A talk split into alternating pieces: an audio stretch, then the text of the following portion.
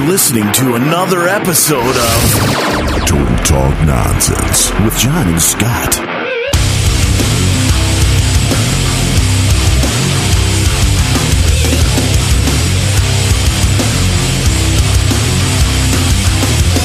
Right, Total Talk Nonsense with John Scott. I'm John. And I'm Scott. And this is episode 278, Scott. That's right, John. Episode 278 uh, on a Tuesday night. We're watching the Miami Heat and San, San Antonio San Antonio. San Antonio Spurs in the third game of the NBA Finals. Uh, a lot happened last week, John. Your son graduated. You had a graduation party. Yeah. I went up to North there with the TP. Uh, I got some stories about that. The Hawks won their playoff series. They're in the Stanley Cup with the Boston Bruins, John. How about that? And what else? It's nostalgic. What else? What else happened? I don't know, but I'm getting a lot of TTN forum requests all of a sudden. I get, I'm getting like 50 a day. From the How do we? How can you shut that off? um, delete it? I guess we could delete it. The database, the repository. Shut off the email request. Oh, that reminds me. I have to log into Facebook. We have more listener news, John. Listener news. Yeah. Oh, and because I'm too lazy to kind of post to everybody who wished me a happy birthday, thank you for those uh, lovely birthday wishes. They You certainly loser, brighten- they man. cer- I thanked everybody personally. they certainly brighten my day. I did it I- during hey. the show last week. Hey, um, I did get a uh, waffle maker, a professional grade waffle maker, and I made waffles tonight. And I took a picture of that, and I'm thinking of posting that. What kind of professional grade waffle maker? Uh, you know, the kind that you go into the hotel and you put the Whoa. batter in, and then you flip it over. What kind is it? Uh, a, a wool uh, uh, starts with a W. Oh, uh, Waffle maker? no. I forget the brand name. It's very nice. Mine is a dual waffle maker. Yeah. I a can- Waring?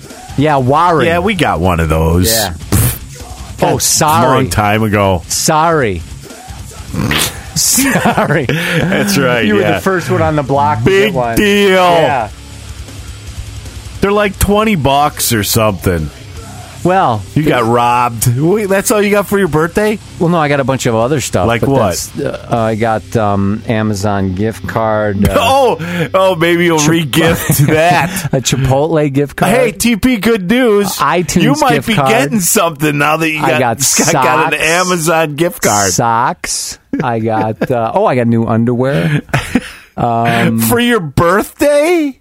Yeah, uh, the um, not you know your standard underwear, the athletic type of underwear. You buy that shit anytime you want. For your birthday, you're supposed to be getting something special. Um, I did. I got a waffle maker. that just means more work for you.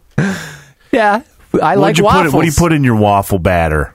I, the standard, you know, the Bisquick, the uh, eggs, the oil, and the milk. No vanilla? I put that in the the pancakes and the waffles. The vanilla? Yeah, yeah. Yeah. Um, Blueberries? Trying to think chocolate what else chip? I get to You for the birthday chip? there. Chocolate chip? No, my son likes that. Yeah, Yeah. yeah. I don't. In the waffles? I do the powdered sugar on top, the butter. I, I just like that powdered sugar, butter, and syrup. Powdered sugar, butter, and syrup. sugar, butter, sugar, Sugar, sugar, sugar, and sugar, sugar. fat, and sugar. Melted, uh, delicious. Yes. Trying to think what I'm else not much I of a got. Oh, I got a waffle new guy. basketball. I can only eat like one or two, and uh, a new basketball. too sweet. Yeah. I got that. And um, what else? Oh, so when I uh, my wife and daughter got the waffle maker, right? Yeah. And they took it home and it was this huge box, so they just wrapped the box. Yeah. And then I opened the box and I'm like, geez, this is a huge waffle maker. I mean, it's the size of a goddamn microwave. How big are these waffles? And I open the box, there's two waffle makers inside. Whoa. So my wife's going to take the other one back, um, which I guess is fine. Well, you might want to make a lot of waffles. I don't know. Did you want to? I don't want to. You're like, I guess is fine. What does that mean? What? I guess is fine. I guess that's What- fine morally. That's fine to take it back. Oh, I see what you're saying. But maybe she uh she's taken it back, but maybe she paid for two. No, she only paid for one. How do you know? She checked the receipt. Uh-huh. Yeah. All right. What else did I get? Uh, oh, I got just keep it. two bottles of whiskey, John. How about that? Nice. What'd you get? Uh, Knob Creek and Knob Creek. two different types of Knob Creek. Nice. And uh, so it was a big birthday extravaganza up north? no, it wasn't up north. No. No. Uh, but, so we'll we'll get to that. Uh, we also have the NSA to talk about, and uh, before we get to anything, John, let's do listener updates. Um, listener updates. Last week we talked about our listener William. He has a blog. Uh, he thanked us for that. Hold on. What is the listener update I'm looking for? Um. Yes, it has to do with HPV. We have a uh, conversation about HPV. Yeah. And both William, our listener William, and Julie, uh, Julie was doing this as a profession for the last 16 years, uh, checking for. I did uh, not know that. Yes, so she backed up everything I said is accurate and correct. And uh, Yeah, like you had anything to do with the research. all I remember is you were giving me shit.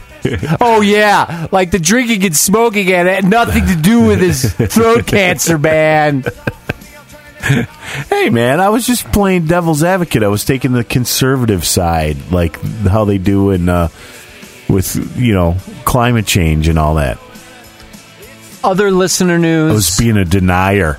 Um, Oh, so the the outcome of that is yes, get your kids vaccinated, and if you're single and uh, still dating, you should probably get vaccinated if you haven't been already, because there's these two strains of HPV, 16 and 18, I believe. They're the one that's linked to all these cancers, and let me find it because uh, Julie put it really nicely. Um, Eloquently, Yes, eloquently. Damn it! Where is it? oh, here it is.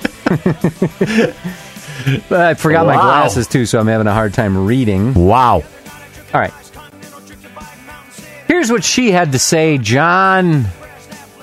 Uh, hold on. Hold on. Yes. they know HPV is the cause because they can test a tumor specimen for HPV DNA. So Michael Douglas would know for sure that his cancer was from, uh, and it happened to be from oral sex there, John. Uh, uh, well, she did write a lot. Well, how would he know if it was for sure from oral sex? I I just told you because they can take the tumor and look at the DNA, and if the DNA matches the HPV, then it's caused by HPV. What if he just ate a a turd when he was younger? I guess that that could be a possible. I mean, we can't rule that out, can we? Michael, have you ever eaten a turd? well, yes. Uh, Did you see the movie yet? no, I haven't. I look for it because my uncle's got HPO up in the uh, HPO? H- Did I say P? HPO. I'm missing. I'm missing. HPV. I'm mixing up HPV and HBO to get HPO. Anywho, Anywho, she captured it really well. yeah. Oh, here we go. It's mainly in the areas of the body where two cell types meet the transition into other cells cervix, esophagus, and rectum. These are the areas, these are also the areas where transmission uh, sexually occurs. How Damn near that? killed him. That's right. So, uh, if you get your kids vaccinated and if you're still single, go and get yourself vaccinated there because uh, that's the last thing you want to deal with. Well, why just if you're single? cancer. What about if you're married too? well, I would assume you're in a monogamous relationship, right? Yeah, but that doesn't mean that from the past it's still not lurking around. Well, if it is lurking around, then you both have it anyway. I don't know if the vaccine would uh, do anything. You see what I'm saying? Oh, yeah. See what I'm saying there, John? My assumption is if you're married, you're having sex with your, your significant other, right? Yeah. Yeah. So that's the the one thing about HPV is it uh, a lot of people don't show any symptoms at all, don't even know they have it until they get cancer. Yeah. Yeah. Oh, and So other- no more ass to mouth after vaginal and anal sex, right? Right, I guess. Right, yeah. Well, it, it could be from the any orifice. HPV can be transmitted Oh. if you have it. So right? your ears and nostrils. I see. well, I guess not any, but the ones that Julie had mentioned that where there are cells that Any uh, of the interact three. with different types of cells. Yes, any of the three in, that we're familiar with with porn, John. You know why women have their holes so close together? So when they pass out drunk, you can carry them like a six pack. Is that why? Yeah, God designed them know- that yeah, way? you didn't know that. And that's why they designed the six pack that way. Some guy was carrying his drunk girlfriend home, and he said, "Hey, this would be a great design for a six pack." Which came I'm first, the sorry. six That's pack a, that's a terrible, or God's terrible design? Joke. I'll zap myself. Terrible, terrible, terrible, terrible. All right, other listener news, John. dirty. It's a dirty joke. Our listener George Yeah, started something a like that. podcast called "Give Me Cake" or "Give Me Okay, no more fooling around. Death." Right, that's it. Yeah. Right. Um, he is doing his last, his final episode, Already? his thirtieth episode. So he posted. He's done. He's done. He posted a notice. It says, "Notice: the next episode, episode thirty, will be my last." I will still be active in the podcasting community as a fan, a friend, and an occasional content contributor. hey, friend. we need content contributors, Yeah. Sean. I will still have my recording equipment and will be recording things here and there, but it can no longer be a regular thing for me. it's not a regular thing for us. Really? I mean, we try to do it every week, but uh, we miss some weeks. What is what is that all about? After over a year of doing the show, many wonderful changes have taken place in my life. He must have met some chick. right? Aha! Most And notably, she said, "You better stop it." Most notably, the stained glass hobby is showing promise as a potential side job. I will be vo- devoting more time and resources shaping the skills of this craft so that it can be a lucrative opportunity for me. Thank you all for your support and for listening. The last show will be out sometime this week or next week. I will announce it, and the show feed will be up until August for anyone who wants to catch up on the shows. You can request Yeah. copies of the shows if you like them, and I will send them. Again, thanks, and you'll be hearing from me. Stop being such a pussy. Stop being such a pussy. Stop being such a pussy. Stop being such a pussy. All right, so that's it Yeah. for uh, listener news. Oh, Tim Duncan in, is other down. words, He's crying. In other words, Hasta la vista, baby. That's right. yeah. In other words. All right, John. So, um, What the fuck did I do wrong? so on Friday, No, Yeah. on Thursday, Stop whining. my son's last day of school is on Thursday. Yeah. Came home, report card, all A's. Nice, Nice. job. Uh, the daughter, not so much. Um, Not so many A's. uh, A's, B's, and, and a couple of other grades. Um, so, Wait, what, what other? What are the other grades like? two C's. Oh, so C's are okay. Yeah, they're fine. I mean, Yeah. I, I uh, when I was in high school, C's were you know the top grade. Yeah, mine too. So I, uh, he has his last day of school. Then he's at a pool party, a pool party Yeah. at a neighbor's house. So I, I go to, I get off uh, work there. I go to pick him up at the pool party, and then to head up there to, to pick up the TP in Delavan and head up to Eagle River. So he's playing. So I get there. You know, I got to talk to the mom. I meet the mom, and getting his ass moving is Yeah. like impossible. So I finally get his ass moving. He's got to get his shoes. So he gets his socks. He's putting his shoes on, and he he broke the seal. I guess he stepped in dog shit earlier, No. and he didn't notice. And he's putting the shoes on. He gets shit all over his hands. Do it now. He broke the seal. The house starting to smell. Oh, It's like, oh Jesus, Jesus, sweet baby. You must be very proud of yourself. Yeah. So that was like a hazmat suits. We got to get on and clean that shit up. oh. And then I'm like, okay, we got to stop at home now because uh, you're not. Those shoes aren't going to be in my Yeah. car for a long. They're not going to be in for six hours. So we got to stop at home and get him new shoes. So we get delayed a little bit more. But I get up there, I pick up TP. He's waiting in the driveway. Now, I don't know if you remember last time I picked him up. I told the story on the podcast. Uh huh. hey, I got to go to the bank. I got to do this. I'm like, hey, you had all fucking day to do that. Dude, listen. So Tony learned his lesson. And Yeah. he's sitting on the driveway waiting for me. Great. Tony, you got your wallet? Yeah. You got your phone? No. All right, go get your phone. You got to take a shit? No. Okay, go get your phone. Did you ask him if you need to do any cock push-ups? Cock push-ups? Five minutes later, I don't know what the fuck it takes. Five minutes to get his goddamn phone. Get him in the car, and we head up there. Uh, weather was okay. Got a little bit dark. Uh, I've already hit four deer, John, so I'm a little nervous about deer. oh yeah. But we get up there. Uh, I went right to bed. I was fucking exhausted. Exhausted. he stayed up. Uh, I, we didn't talk politics on the way up. I wanted to save that, you know, for the for the uh, for the house there. No, no, no, no. Next day, everybody wakes up. It's uh, the weather's kind of nice, uh, but it's a, little rainy, a little chilly, but Yeah. it's okay. I, I dig it. A little bit. And uh, no real political Yeah. discussions. Yeah. They wanted to stay away from it. Oh, And this scared. is right when the NSA story broke. Uh, you know, so it's NSA thing is the NSA is like uh, recording all, Yeah. uh, uh, tracking all phone calls, emails, text your messages, the whole deal. I'm not even sure of the particulars. What I, from what I understand, they have all this information and they've been collecting it for years. And they have algorithms that go through and look for I don't know what the fuck it looks for, but it it uh, red flag stuff, right? Um, and I'm not prepared to. I- I'm just disgusted by this, so that uh, I'm not in any position to. Yeah. Uh, I'm just disgusted by Obama. I'm disgusted by the W that Yeah. started this with the Patriot Act. Yeah. Uh, so I don't even want to talk about it, and they didn't want Yeah. to talk about it either. Yeah. but they did Yeah. put Fox yeah. Business yeah. on on Friday, Yeah. and um, Yeah. you ever watch that? Yeah. Yeah. Um. Yeah. Yeah.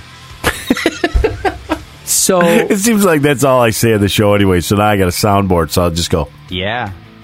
So Fox Business, it, it was interesting to watch. I've never watched it, but it's interesting to watch because they're giving you business news, Yeah. and it's all good. Hey, the the stock market's going up. This company's doing great. Their projections are great. Hey, the job numbers aren't what they should be, but we're expecting that they're going to go up. So from that Yeah. perspective, it was all good. Yeah. But then in between those stories, Yeah. they would spend Yeah. five minutes uh, bashing Obama. And Yeah. it wasn't even rel related to business. Right. Oh, well, this is, you know what Obama's doing? He's going to uh, uh, hang with celebrities to get money. That's what he's doing. Ah, shut up. Uh, so it, it that was interesting. But and but the, the the brainwashing that goes on with my family. So you didn't start yelling at the TV or anything? No, I didn't. Mm-mm. You're a, what the fuck's wrong with you, man? They didn't. Why don't you start it? Start it. You we didn't did want start to have a discussion. You don't want to have that smarmy. Oh, see, yeah, there's your elitist. We did. So we didn't. We didn't have political discussions, but Tony did talk about OSHA. Now I really know nothing about OSHA, but I've heard Yeah, you talk about right. OSHA before. And from what I understand, OSHA is uh, they have regulations that protect the worker, and I would assume they protect the customer too, right? Um, Yeah. Yeah. And uh, so Tony starts telling the story about Starts telling the story. starts starts telling the story about how my uncle Hank, who owns a business, got uh, is going to get fined seven grand. Yeah. and he's making this stuff up, this hypothetical stuff, based on a story that happened at Home Depot where he works, that was not even OSHA related. So I'm like, Tony, you don't know what you're talking about. You can't talk about one thing and relate it to something else. That Yes, you n- can if you watch Fox News. Right, I guess so. So we had that discussion, and then he starts. Uh, I was I went away and I came back. They were out on the dock, and I came back and he stopped talking. I'm like, "What are you talking about me?" and he was talking about doctors are assholes because patients they don't want to tell doctors what their weight is anymore because they don't want their weight getting out and being everywhere. I'm like Tony, you have no fucking idea what you're talking about. Have you ever heard of HIPAA? You know what HIPAA is? Doctors, they're putting it You on don't know. Facebook. You don't know. Yeah, like I'm gonna. Uh, I'm as a patient. I don't want to tell my doctor what I weigh because he's going to turn around and tell all the nurses and post it on social media what I weigh, and he's going to share it with everybody. I'm like Tony, you have no fucking idea what you're talking about. I work in this industry. This is how it works. This is what HIPAA is, and this is what it does. So stop it. Uh, Stop it! And and that kind of um, that kind of smarmy Stop it. arrogance on my part, Stop it! I think contributed to son of a bitch. not wanting to talk about that kind of stuff anymore. Yeah. Yeah. So we really didn't have any of those uh, types of discussions. What What was the OSHA thing? What ha- who who got fined and Nobody why? got fined. He was he likes to talk hypotheticals, and his whole rant is regulations are stupid, and there shouldn't be any regulations. People Well, should be able to do whatever they want. here's my problem with OSHA, and it's really simple. Really simple.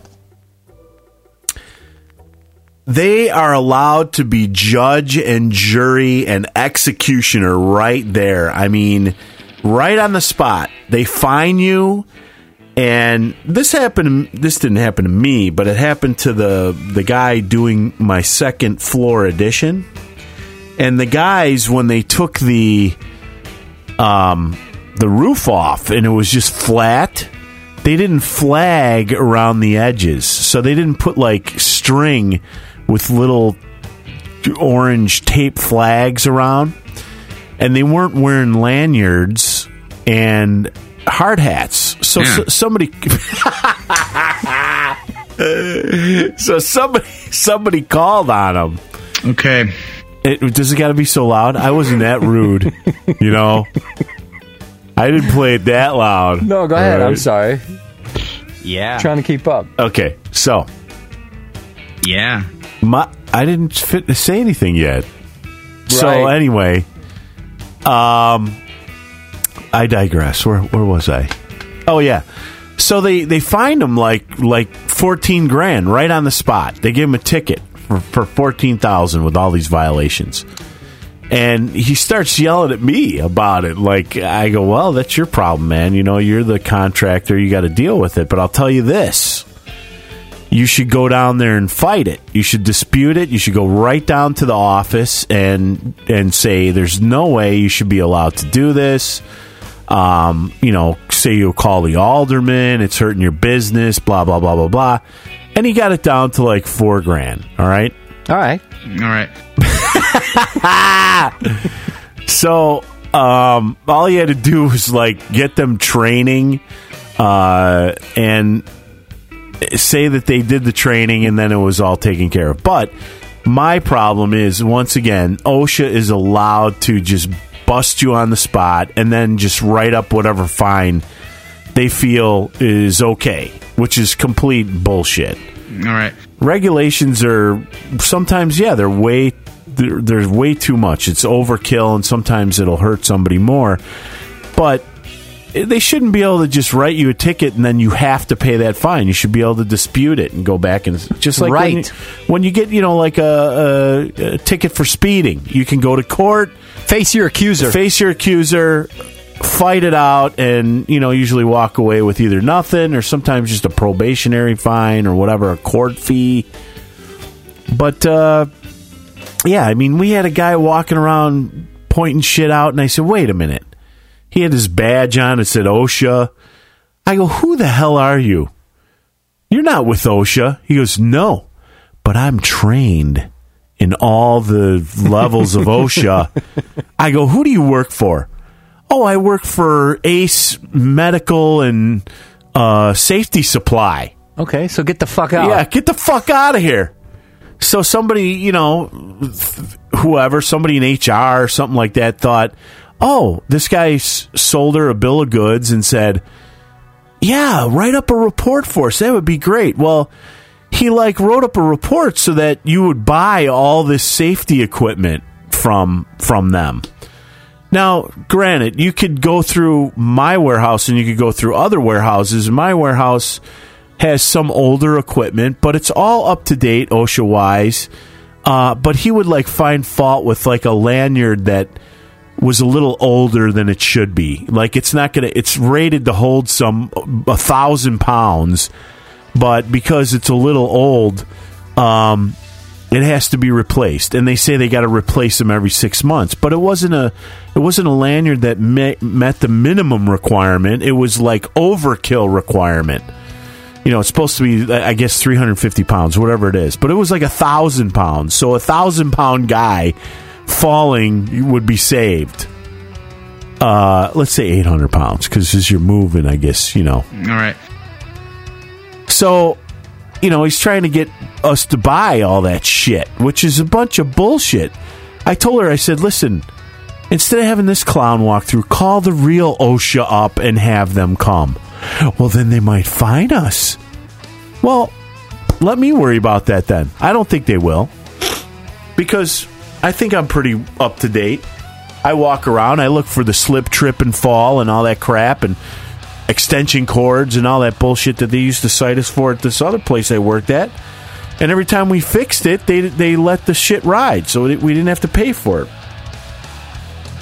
But yeah, that's the little bullshit tricks that you know people monetize those kinds of things. Well, then Tony told another story about uh, getting back to regulations about his cousin fishing. He went fishing and a ranger or whatever they call him. Came up to him and gave him a, wrote him a two hundred fifty dollar ticket for having a Coke can, and uh, said it's ridiculous. We need to get rid of this bullshit. It's all bullshit. And I said, well, I call bullshit on that story. I mean, because you have a Coke can. What did he do? Yeah. Did he throw the Coke can in the river? Then okay, I can see that. But he just had the Coke can. Yeah, he just had the Coke can he was drinking out of the coke can and you got a what i don't understand what what $250 for what i call bullshit and he got so fucking pissed off You want me to call him right now? huh? And he gives you that look too, like he's gonna bite you, doesn't he? Through those glasses, yes And they, his eyeballs are big and on fire. yes Yeah. so uh, yeah uh, but uh, other than that we had a, a very nice time um, we got the pontoon boat in the water and we went bombing you know what bombing is john that's where you, Yeah. you anchor the boat in 40 feet of water Yeah. and then you jump off the pontoon yeah. 58 degree water Oh, that'll shrivel them up. Yeah, Yeah. I, I, it took me three or four hours just to warm back up to 98 degrees after that. but TP, will- he was bombing. He was in there. My son was in there. Son was in there first. And then we got to watch a Hawks game. That was a real treat. Oh yeah. Watching the Hawks game with the TP because I think the Hawks went up two to nothing, and then uh, Kings came back and tied it. Three three Uh, yeah, and then it went uh, OT. twice. two overtimes. Oh yeah, the, so the he was okay until the third period. Oh, they scored with 14 seconds left. Oh, my he God. lost his fucking mind. And then the o- overtime. What did he say? Oh Jesus! What the fuck? and when he yells, his voice gets really high, and then in overtime, What the hell? Hit him! Well, what was funny is, you know, everybody was. I had a couple of hockey guys down in the basement here. They snuck down because they knew I had a TV in the basement, but nobody else did. So they, you know, like, I don't know, gave my son a dollar to figure out how to set the TV up. And, well, at that. That play of the game, I had just come downstairs and I'm like, why are the lights so bright? So I like turned them down, and my friend Mike says, "Oh, great!" So you turn the lights down, and next thing you know, they're going to score and tie it up, and it's going to be your fault. No sooner than I sit down and they fucking score. you see, man. And I'm watching. I'm like, well, why didn't why didn't uh, what's his name? Seagram? See Seabrook. Seabrook, why didn't he like uh, cross check the guy? Why did he let him get the? Why did he let him be in the zone there? He should have. Who cares if you get a penalty at 14 seconds? Right. Well, and I I'm I was watching too. And I'm like, well, why aren't the Hawks hitting these guys?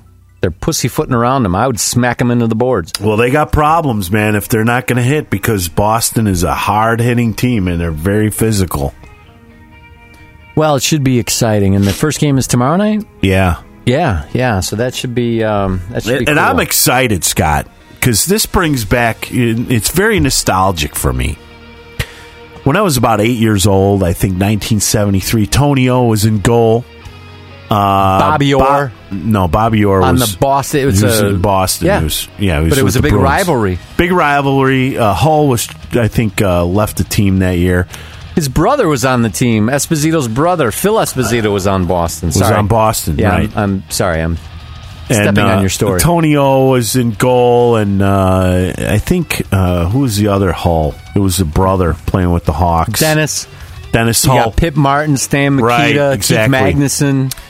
So it's my first game at the stadium, and I'm with my let's see, my dad number two, yeah, stepdad, and um, and it's just it's just uh, me and him, right? Right. And I get tired at some point, and he's talking to some hot chick. All I remember, and she lays out her fur coat for me to lay on and Oh, sleep, That's nice. and I fall asleep. Slept at the Hawks game. and I wake up and laying across me, he wakes me up and laying across me is a brand new Black Hawk sweatshirt. Nice. I think it was hush money for me not to say nothing to my mom, right? Who did they about play? the lady. I'm I think it was the Bruins. I'm not sure because at some point after that, I became a huge fan of the Boston Bruins. It ha- might have had something to do with Esposito. I don't recall exactly, but I remember uh, like the next Christmas, I got a Boston Bruins jersey, and I never fucking took that thing off. It was the kind with the laces um, around the neck, the big B, gold and black, and the jersey was like off white. You know, it was. It, I love that fucking thing. I it's like I never took it off, and um, and then you know, as I got older, and the Hawks, I still kind of liked them. But when they they closed the stadium down, uh, and did the United Center, that was it. I I just never liked watching them again. You know, I couldn't believe how much money it cost to go. It sucked too because I wanted my kids to like have that experience at that shitty old stadium where you'd see the Andy Frains uh, in their yellow jackets running from all different directions because people are there's a brawl going on in the crowd. I mean that place was rough. Did you ever go there? yes. Did you see what what I'm talking about? Yes. That was a rough joint, wasn't it? It was. And the stairs, those fucking stairs. If you had to, we, my wife and I went there when um, I saw a couple of Bulls games, and then we went there the night that Jordan retired, supposedly the first time. And uh, we had nosebleeds, and I hoofed those fucking stairs. I thought I was gonna die, and it was a capacity crowd, Scott. I still have the the bag and the newspaper and everything they gave you as a souvenir um, somewhere. But uh, I love that place, and now it's uh, it's gone. But what I do like is like the original six teams are, were part of the playoffs. It made it really cool, real fun to watch, and now the Hawks are playing their rivals, the Boston Bruins. I, I just hope they, they get a little sense of that nostalgic uh, experience while they're playing. Well, Tony told a story uh, while in between periods or something, um, and I remember this story. It's probably twenty years old. Tony used to have. He didn't have season tickets, but his cousin had season tickets, so he got to go a lot because his cousin said, "Hey, Tony, I can't make it. You want to go?" So Tony called me up. He's like, "Hey, you want to go?" And I had something else going on. I couldn't go, so he calls Mister Shmuel. So these are like sixty dollar tickets, and they're right. They're like four rows behind the glass. And remember this twenty years ago. Yeah, Uh, I- sixty I wonder what dollars those tickets, tickets are. now are uh, out in the parking lot. you get to watch it on the jumbotron. So Steve picks him up to drive, you know, because nobody lets Tony drive. Yeah. He- he's- yeah, that's a whole other story. I, th- my theory is Tony is such a bad driver that you know it when you're hundred yards away from him, and you you just stay away. You avoid him. That's why he hasn't been in any accidents. Um, so Steve, uh, Mr. Schmuel drives, and uh, he makes Tony pay for gas. What? and he makes Tony pay for parking. So then on the way what home, douche. on the way home, he gets uh, some guy goes through a red light, so he figures, well, he went through the red light, I'll go through the red light. So he goes through the red light, and a cop pulls him over. And Tony is cracking up in the passenger seat. He could not stop laughing. And Tony's got a very infectious laugh. yeah. Well, we've heard a little bit of it on the show. But if you're on, if you're on, Dudes! if you're on Mr. Schmuel's side, Dudes! In the driver's seat, I mean, it would that would fucking drive me fucking bananas if I got pulled over by a cop and Tony's laughing his Like ass you're off. laughing your ass off at the papooch when he ripped Right. his door off. right. The backseat. But somehow Steve talked his way out of a ticket. So we have to ask him about that if we ever get him in here. Mr. Schmuel. How did he do that? Driving through a red light. So let's see. Uh, oh, so then uh, the drive home was uh, we got up at like I had to wake those guys up at s- those guys, my son and Tony up at six. Um, I drop him off at eleven. When was that? That's on Sunday. So Sunday we came back. Oh, well, but before that, so we we set up this. Uh, we're gonna go to the fish fry for my birthday, Oh, yeah. right? So my mother and her husband, we invite them, and then uh, I get a text message from my mother's husband. Yeah, we're not gonna make it. Go go without us. And this is my fucking birthday. Right. What is that? My mother has a headache, John. Oh. I had a headache. So they didn't go. You get the same shit in your family I got. so man. I so there was Oh, grandma's not coming for Christmas, and we just find out when my dad shows up. I got uh, I got home and at like 8 p.m. on Sunday I got an email from my mother. Oh, happy birthday! I hope you had a wonderful day. Thanks, mom. Um. So I get home and because I ha- I I went running when I was in Eagle River, but you know I got this triathlon coming up and I, I didn't go swimming other than you know jumping in 58 degree water and having my balls fucking shrivel up. I don't think I saw my dick for like two days, John. it was an innie. Um, it's called a pussy. So I go and I the first thing I do when I get home because I'm kind of stinky too. You know what I'm Yeah. saying, John? I go to the pool. I'm going to swim 2,000 yards. I swim my so 2,000 that's how you yards. bathe. You go to the pool. Right, the chlorine. I love the chlorine. Um, so I get out. I, dr- I there's this little dryer. I dry my suit. I wear like uh, some some athletic undies and then my swimming suit. So I dry those off and I put my undies back on. And I got a sh- t-shirt on and I go weigh myself because I haven't weighed myself in a while. And this naked fucking guy comes up to me, like in his late fifties or early sixties.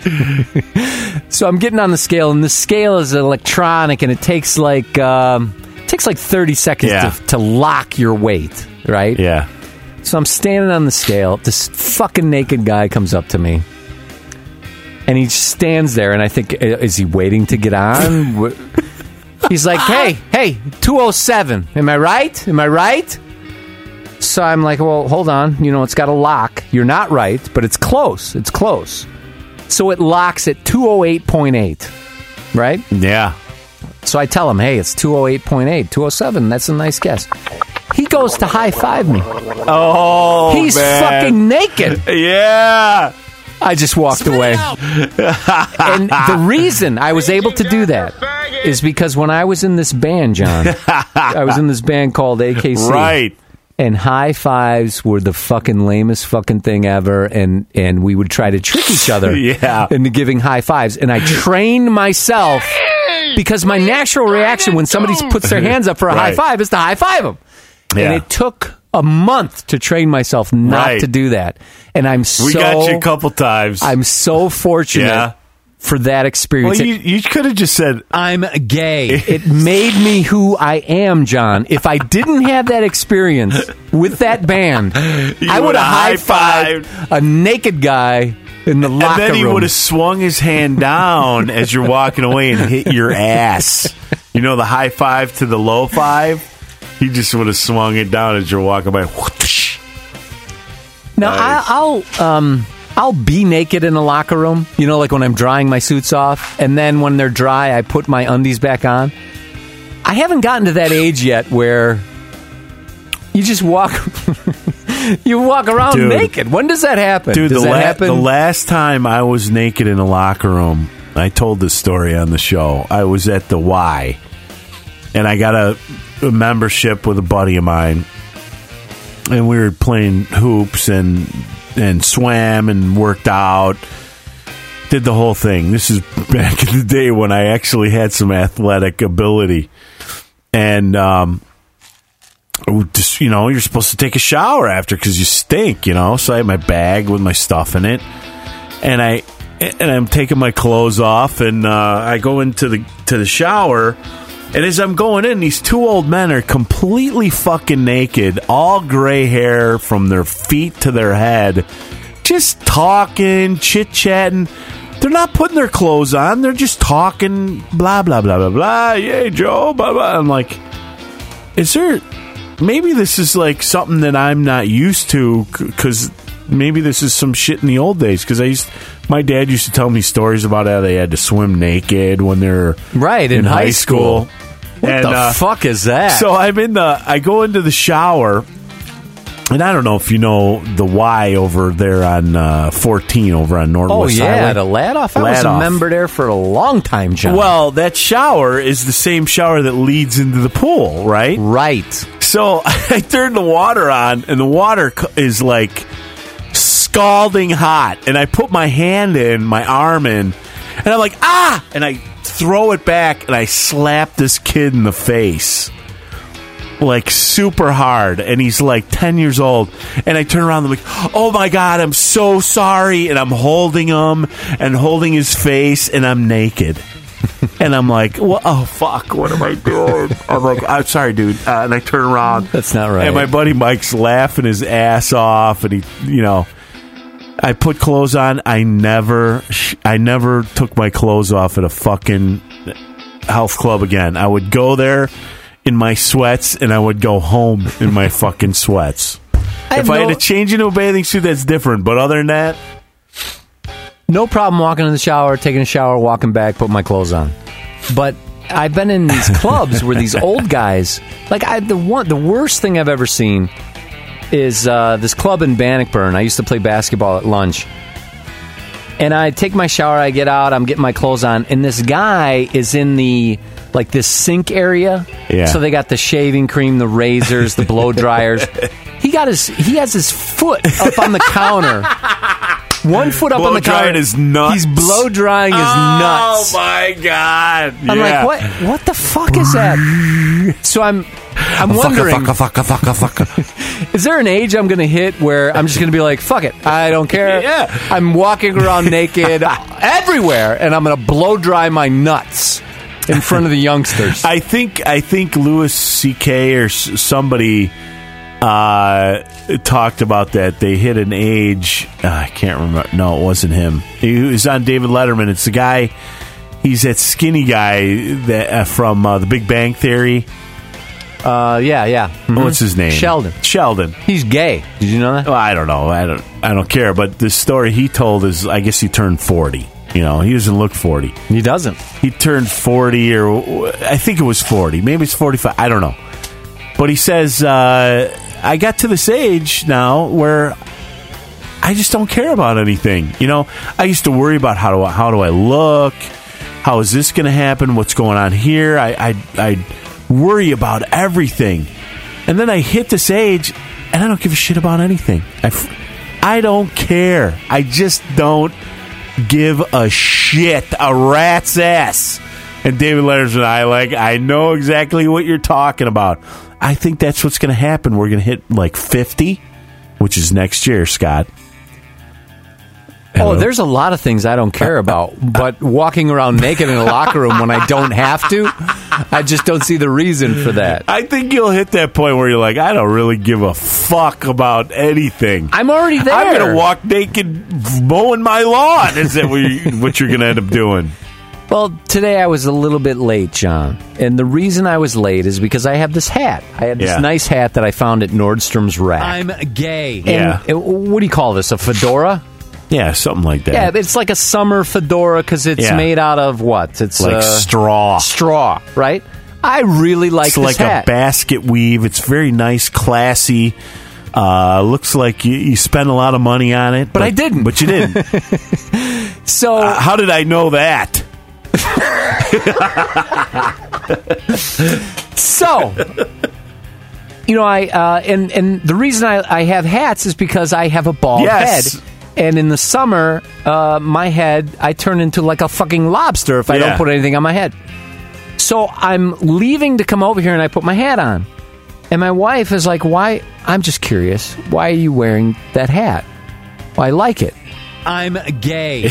Uh, well, it's not sunny. Like the sun's going down, Yeah. so you know when you when it's sunny out, It's comfortable. You wear the hat, and I'm like, oh, it's sunny. Okay, he can wear the hat. But my wife objects to me wearing the hat when Yeah. it's not sunny. She wants to know why I wear the hat. I'm like, I like it. It's a cool hat. I like that it's got this thing up front that fits my fingers. Yeah. and I can I can pinch it. Adjust it. I can adjust it. I put it. It feels good on my head. You can take it off to to say hello to Yes. someone. I can take it off to say hello. I can Tip tip, it. it. up. I can wear it backwards. Yeah. I like the hat. And and I we got in this whole conversation about I used to wear baseball caps, but you know Right. baseball caps that's not age appropriate. Yeah. The fedora is age appropriate. Uh, which she disagreed with, and there's Yeah. another story there. But the conclusion was I look gay in my hat. and my daughter gay. was listening the whole time. Yeah, She's watching oh, TV, but boy. she was like, "Yeah, you look gay, Dad." Now wait a minute. You let your daughter talk like that to you? Yeah, that's fine.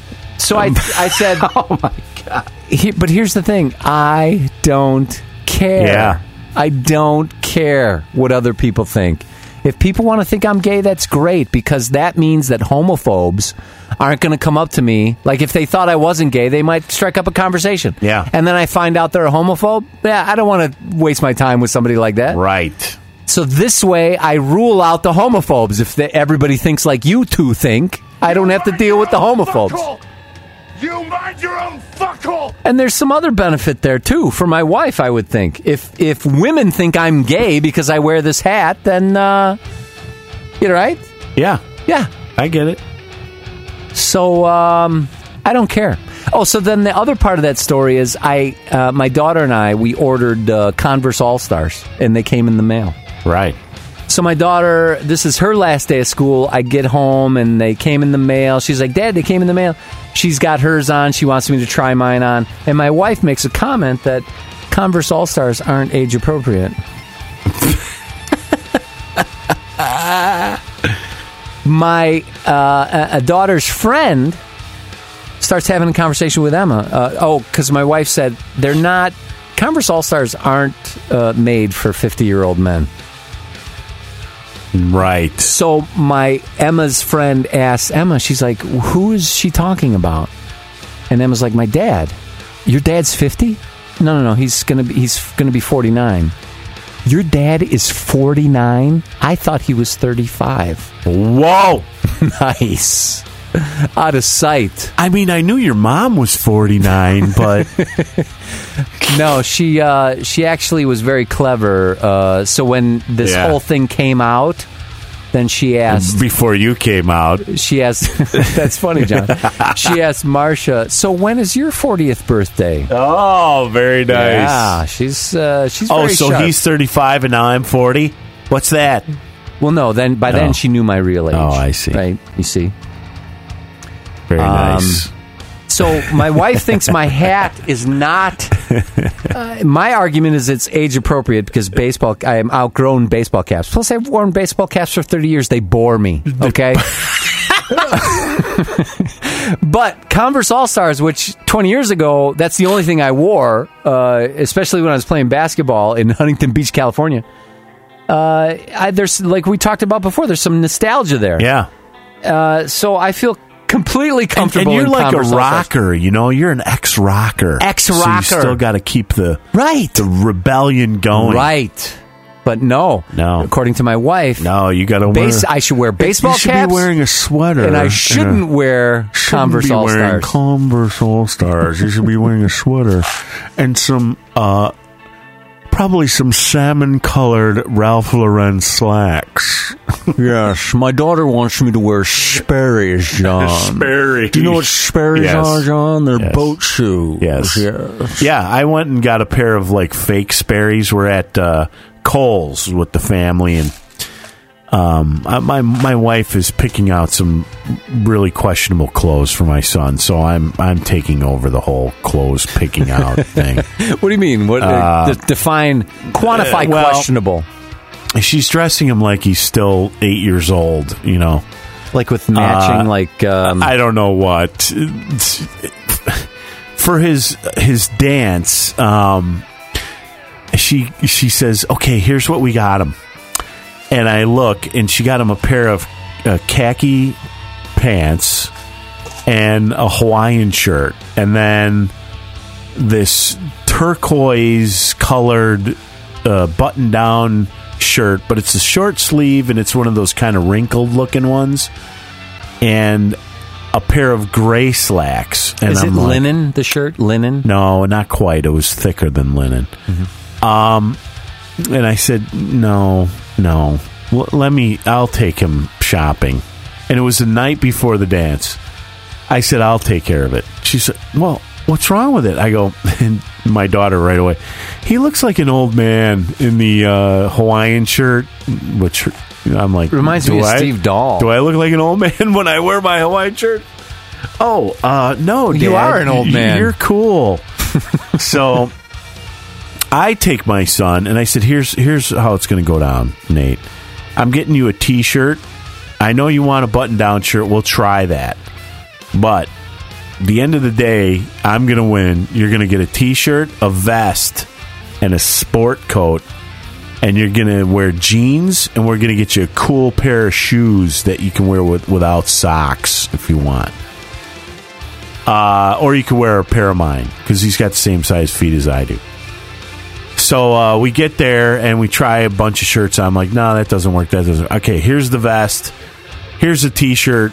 Throw this t-shirt on. Then I found a jacket. It was like a two hundred and fifty dollar jacket for forty bucks or something black with gray pinstripes, fit him perfectly. Get home, I'm like, try it on. He tries it on, looks great. Um, then the next day, I go to lunch. I go over to Kohl's because I found out they got a big and tall section for the old man, you know. So they got some golf shirts in my size, and I find a pair of shoes that I wanted. And I'm like, well, actually, these will go with his. They were like suede navy blue boat shoes. They look like Sperry's. So I brought those home. Dude, he looked, I, I got a picture, I got to show it to you. He looked like fucking 007, man, when Nice. he left. He was sporting it big time. And I'm like, this is the shit. So my wife, you know, she buys jeans and stuff for him, but when it comes to shorts, I don't know why how she gets the size wrong. She gets them too small. She's always buying them cargo shorts that the pockets are sticking way out. You ever see that? No, Where they're too tight and the pockets are oh, pointing Oh, right, out on the sides. So uh, we ended up going back to Kohl's for something, and I said, "Look, I'll get him some stuff." Look, so I, listen. uh, Same thing with jackets. I bought him a cool coat for the winter because mom was getting him, you know, the shit you would wear like in sixth grade.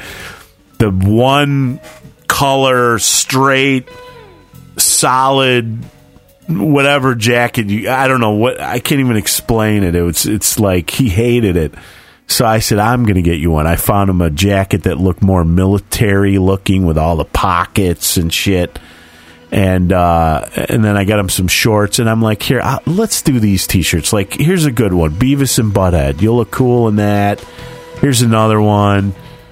Uh, they were getting them like Aeropostale V-necks, and he just doesn't look good in that kind of shit, you know. So anyway, to make a long story short, I picked out a pair of kind of Sperry knockoffs there, and I put them on. I'm like, "What do you think?" And uh, uh, my daughter's like, "Yeah, Dad, you got to get those." And my wife says, "No, no, you are not wearing those. You're not going to get those." And I'm like, "Why?" They don't look good. I go, "What's wrong with them?" They make your ankles look flabby. what the fuck is that? So I've been buying. I have three pairs now. Oh. and I call them flabby ankle shoes. Honey, picked up another pair of flabby ankle shoes. Yeah, they're not. I didn't say they were flabby ankle. Yeah, you did. Did these shoes make me look fat? Or yeah, did these shoes No. make my ankles look Your flabby? flabby ankles do. Yeah. So you have like different colors. You have blue. You have Well, what? no, I have I have the they're gray, and then I have these two pair of Crocs that are you've seen them. They're kind of frayed. They're canvas. Um, yeah, yeah. They look all beat up and stuff. They're fucking super comfortable. I mean, it is. I bought two pair right away because I I'm like, oh my god, you know, because when you buy something. They, they run out, you know. They stop the style, and then you can never get them anymore. So I always buy two or three pair of it, so that I can wear them out. And uh, man, I can't stop wearing them. I mean, I wear them all the time. I wear them to work. My boss was saying, I actually threw a pair out already. I have, I had three pair. The pair's already gone. Um, and my boss, I was working in the warehouse moving some stuff, and my boss is telling somebody a story of me pulling a battery out of a forklift or something. He's like, and there's John out there in his fucking slippers pulling a fucking 8,000 pound battery out of a forklift. His fucking slippers. He was calling them slippers. Yeah. But they, I got to tell you, they're the most comfortable shoes I've ever fucking worn. I got to post them on Facebook. Yeah. Yeah. And then share it with Yeah. the TTN page, John. All right, so that was about it for me for this week. Uh, let's see, anything else? No, I think that was it. I think that was it. Kids are done with school. They started summer school and camp. Then my son's going to camp all of July. And then my daughter's going to camp end of July and in August, like away camp. Yeah. Yeah. Right. Yeah. Oh, my cousin's getting married uh, in September. Just got the invite. My cousin, uh, who I think we've talked about on the show like years ago, because he had a podcast. The one who uh, manages, I think he still does this. He manages um, the Wabash Tap, where we had a Oh, couple of right. gigs. Yeah. Not only that, John, uh, I just saw on Facebook a couple of days ago that he, he directed a film, and the film was entered in some sort of a um, what do they call those? It's not a contest, a festival, and uh, he took first prize. His film took first prize, so Wow. um, I'm interested to see what that is. That is all about. Filmmaking must be in the genes, John. You know what I'm saying? All right. This because you know I I the critically acclaimed catheter with a K. Yeah, it's on YouTube. Yeah. Um, and that's a nice segue right into movies, John. Did you see any movies? Um, no. None. Nothing on DVD. No. I, I, I didn't have a chance, man. I've uh, been very busy. Kids' graduation. Well, work. we had a big bash, big blowout on uh, Saturday. Uh, my son's graduation party. Um, probably 60, 70 people. Had the moon bounce. I bought two of those uh, canopies. I was looking for canopies. I was going to rent a tent, and it was just too much of a hassle and too much money. So I thought, fuck, for the price I paid to rent one, I could buy two 10 by 10s. And I did all this searching for like a month and a half, and I finally found two that match the color of my house. So they look cool when you set them up. And we rented uh, some tables and chairs, and uh, it was great. We had a great time. I made my ties. We had tons of beer flowing. Uh, we had all kinds of food, man. We had uh, sausage and peppers. We had tamales, homemade tamales from this Mexican restaurant. Uh, chicken, um, beef from Portillo's, all kinds of just tons of food had vi- visited with some f- old friends. Uh, Joe was here. Zach came with their kids. Uh, two of their kids wound up with bloody noses in the bounce house, the SpongeBob bounce house.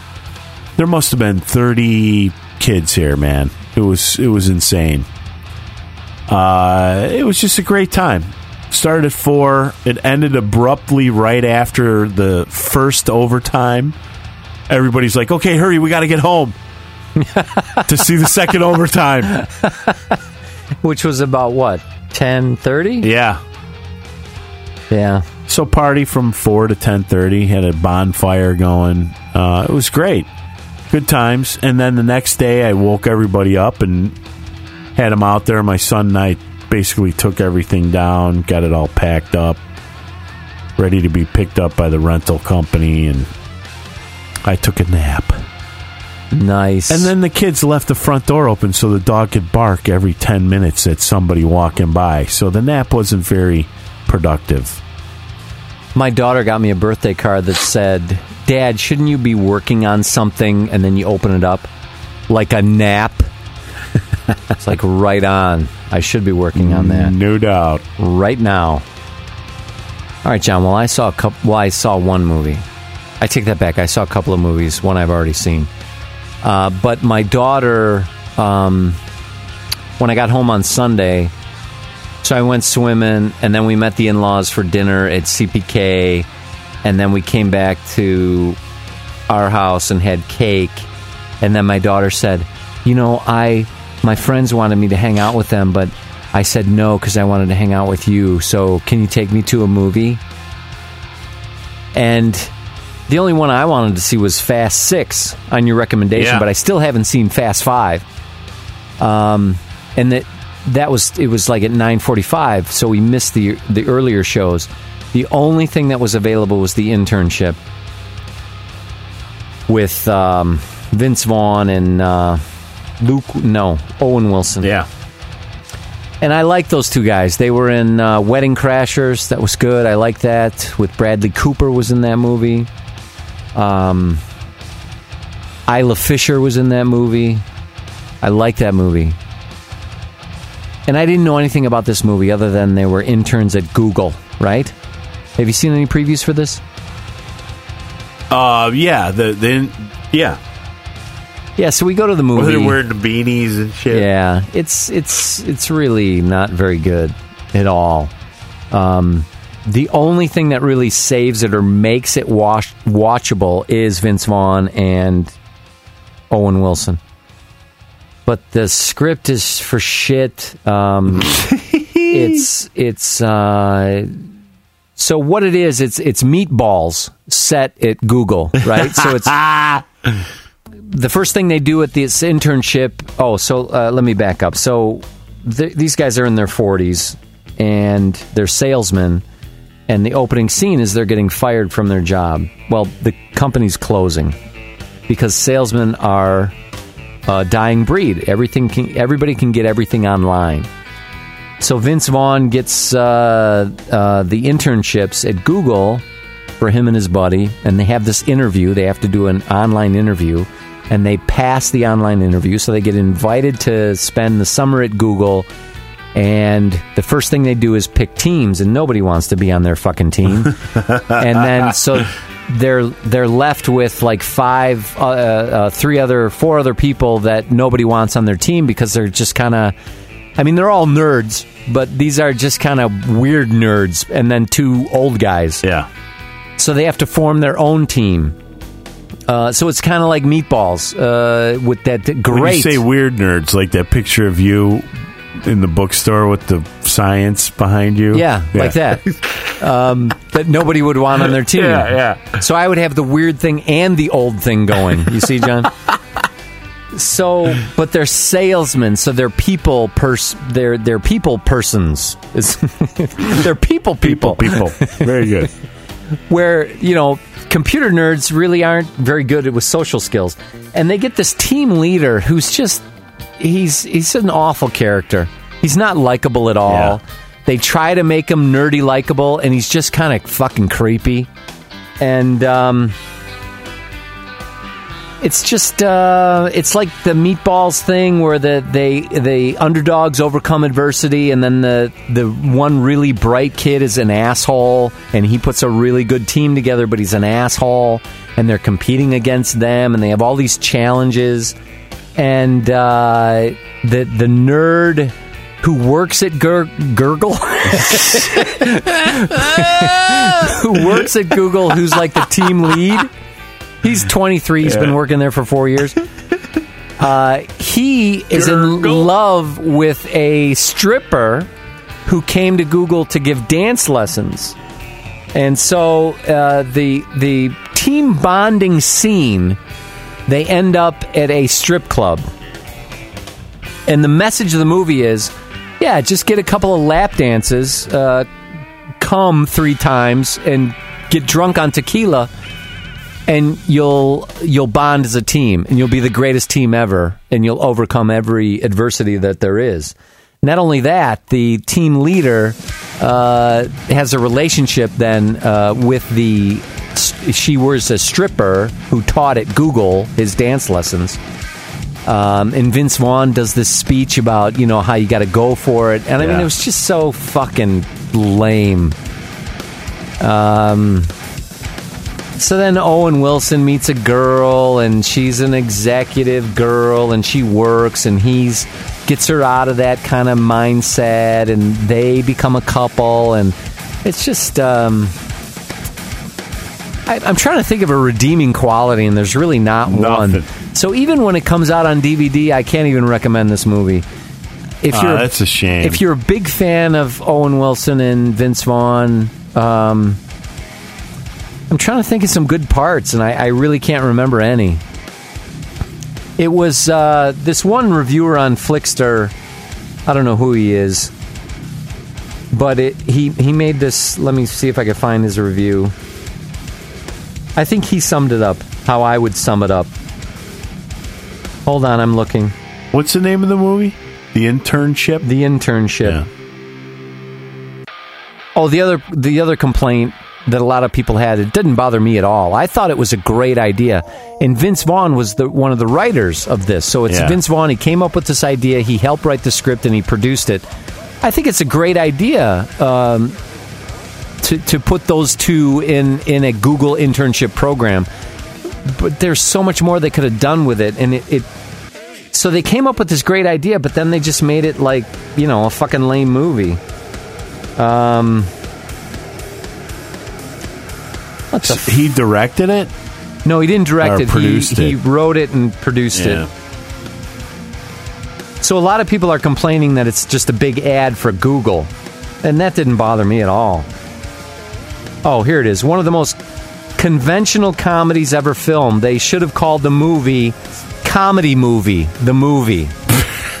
right, because it's it's it's so fucking cliched and it's uh, Ebert used to talk about this all the time about um, the different types of scenes that you can have and they followed this format or this formula to a T and but the, it, there was no cutting edge to it. There was no life to it.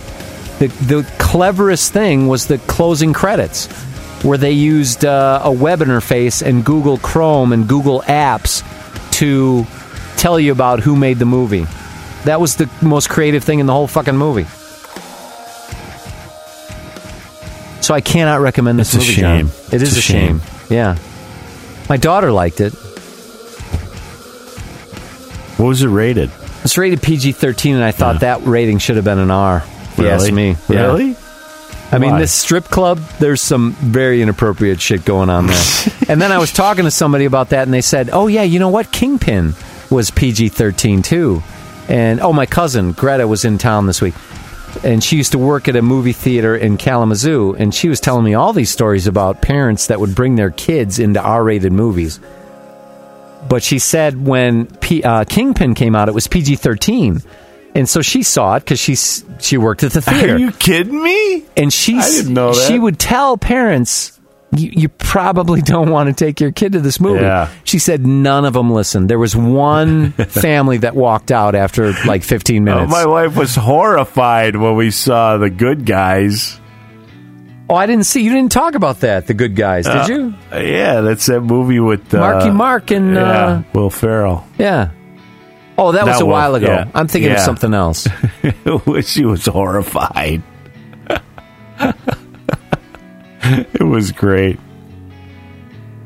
Yeah, so it's it's it's really because Vince Vaughn he has a girlfriend and then he doesn't, and then he has this conversation with one of the interns, um, th- who's a, a woman, and it's really fucking awkward because you don't you don't know they haven't set up his character well enough to know if he's hitting on her or if he's going to make a move, and it's just not appropriate. It's really not appropriate. Maybe that's just me. Yeah. So even if it's on DVD, I mean, only if you're a big fan of those two. I didn't I didn't see any movies, but I did watch the almost finale of Game of Thrones. okay, my my cousin's wrong. Greta is wrong. Kingpin is rated R. It is not PG thirteen. Yeah, that's what I thought. what is it about good sex that makes you want to take a good big right, crap? right. I can't imagine because I I don't remember a lot of scenes, but was that in uh, something about Mary or in Kingpin? I can't remember What? that line you just said. It was about. It was in Kingpin. He kept having to eat out the landlord so he could live in that apartment. Right. And she was gross. Hey, those shoes you posted on Facebook, what do they go for? What do they run for? Oh, what do you mean? What? How much are they? I don't know. What does it say on the the link?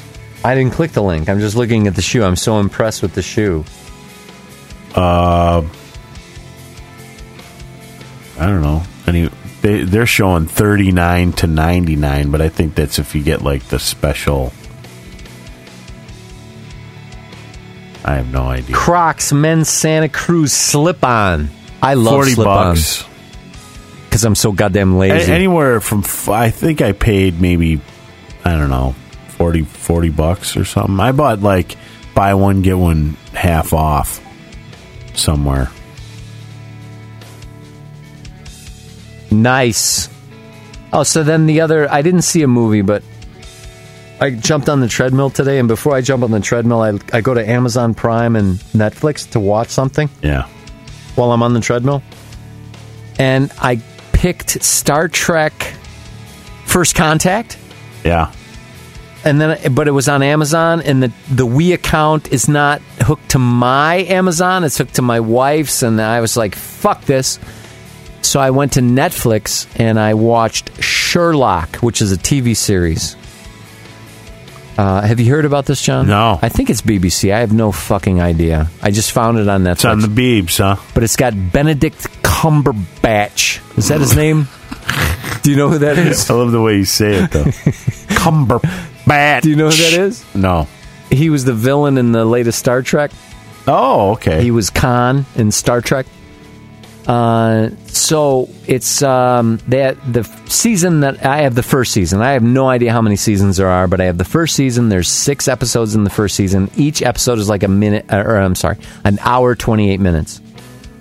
So I'm like, that's cool, because I spend like an hour on the treadmill and then I'll cool down a little bit and then I'll just watch the, sh- the rest of the show.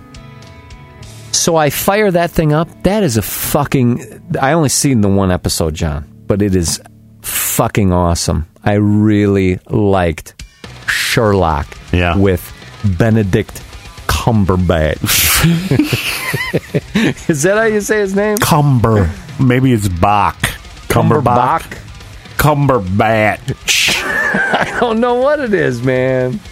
I don't know what it is. But I dig it and I can't wait to uh so when I I, I can't wait to watch it again, but uh, I have to be on the treadmill to watch it, so that's that's a win-win. You see Yeah. what I'm saying? Right. Right on.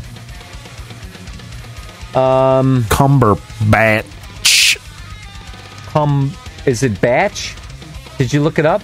It looks like Batch, yeah. Yeah. Benedict Cum- Timothy Carlton Cumberbatch. Got four names. Yeah.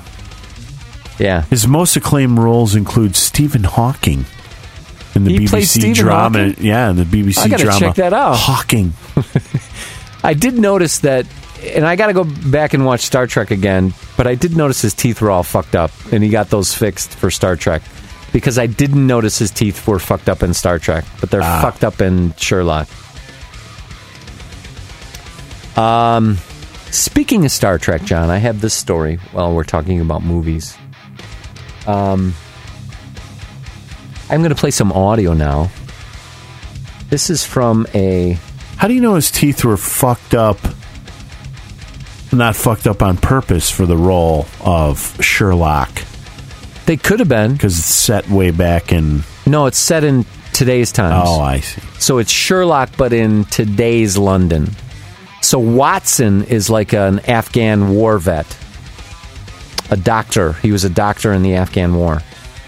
And it's really, I thought it was just really good how they brought those two characters together Come on. and um, uh, the way they set up Sherlock Holmes. He's he's kind of he's not.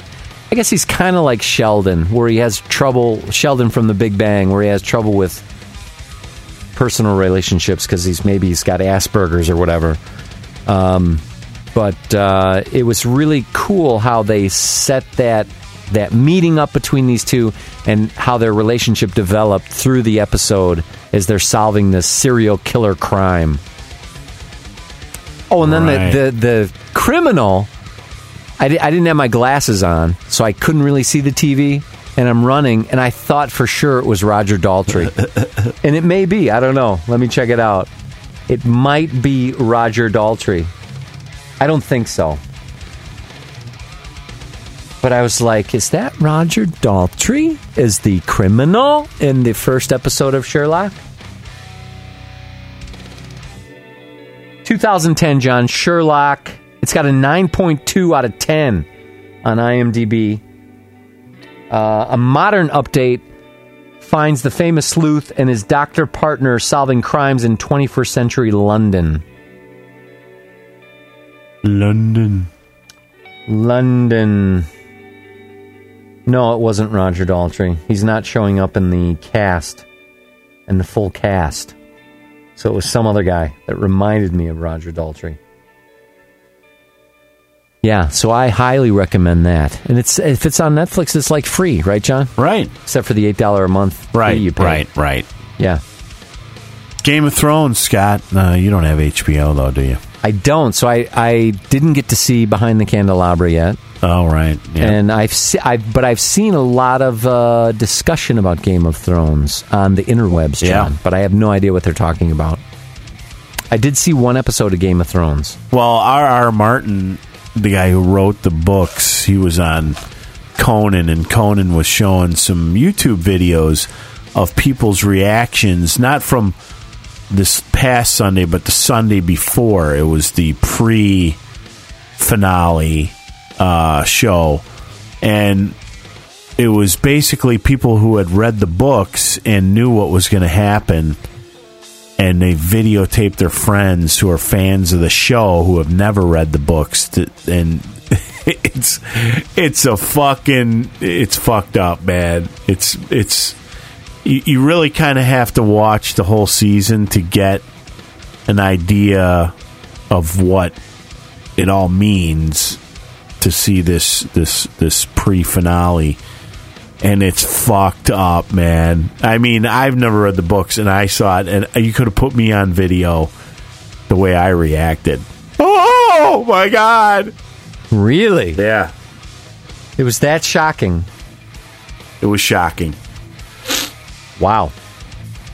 it was something else man Something. something else Something. That, well, the first season they got rid of uh, one of the main characters. well they, they do it every season they just knock people off left and right it's Nice. like uh Is that little King uh, the, the little ten year old? Is he still alive? I mean, it's like it's one of those things where the nice, you know, if you're a nice person, you really get fucked. You got to be a ruthless motherfucker back in those times to get anywhere. It's basically how this is like coming out. It's like if you're not if you're if you're not ready to just throw caution to the wind and kill whoever the fuck you want anytime you want you other if if you don't you're you're gonna you're doomed. If you're one of those people that has some moral value it's over. It's curtains for you Well, It- you know you you start thinking about that and you look at it and you're like looking at a third world country and how a dictator could could just take and uh, oppress people and and keep them in fear and all this stuff. And uh, the the only freedom they know is the days when nobody's coming around and fucking up their life. And um, it's just like at some point it's got to break your the the last straw's got to break the camel's back and just say enough's enough and you you revolt. But if you're always starving you don't have the the weak you know the strength to revolt. You do what you do to get to survive. to survive to get by. It's it's a shame. It's uh it's a horrible way of life. Eh, there's a little bit of magic that's going on in the film. Um there's some characters that could see through animals eyes and there's a woman who is the mother of dragons like she can her her sp- species of human that she is has the ability to communicate and command dragons. Um, so it's got a little bit of mythology and religion tied into it. There's there's this red uh, woman who's like uh, she's like a goddess or a priest, red red priestess who can summon gods and stuff like that. So there is that little bit of religion and friction between two religions, but there is a guy, even Richard Dawkins posted a picture of him. The atheist at Game of Thrones, and it's this guy that's in a dungeon because he doesn't want to believe in this red uh, priestess bullshit. So it's it's a it's man, it's fucked up, man. It's a great show. I remember so, So, evil. we heard my wife and I heard a lot about this show, and I told this story already. But uh, the first season, like, we got on Amazon, and I bought it or rented it or whatever. But I rented the last fucking episode instead of the first one. So it took us a while to figure out what the fuck was going on. But I remember being turned off by the whole dragon thing. And if there's drag, here's what I don't understand: if there's dragons flying fucking around, uh, how can there be atheists? Right? Well, I, dragons back then. Okay, as if you're sitting in your your seat now, yeah, you can say that. But if if it's back then, uh, if dragons are just part of the common world, like they're just flying reptiles, like They're not birds, mythical, right? They're not mythical. They're an actual species that evolution produced. Yeah. To fly, uh, when it's physically impossible and to breathe fire. But, okay. But this guy's just like this woman that you're that's manipulating you. She's a fucking sham. You know, don't listen to her. She's going to wreck your life.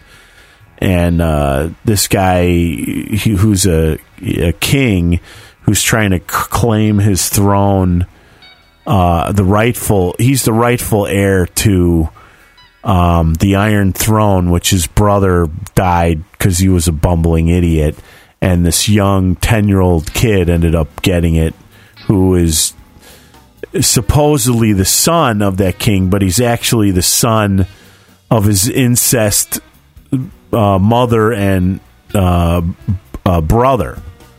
The mother and brother banged each other and spit him out, and he wasn't the son of the king who she was married to.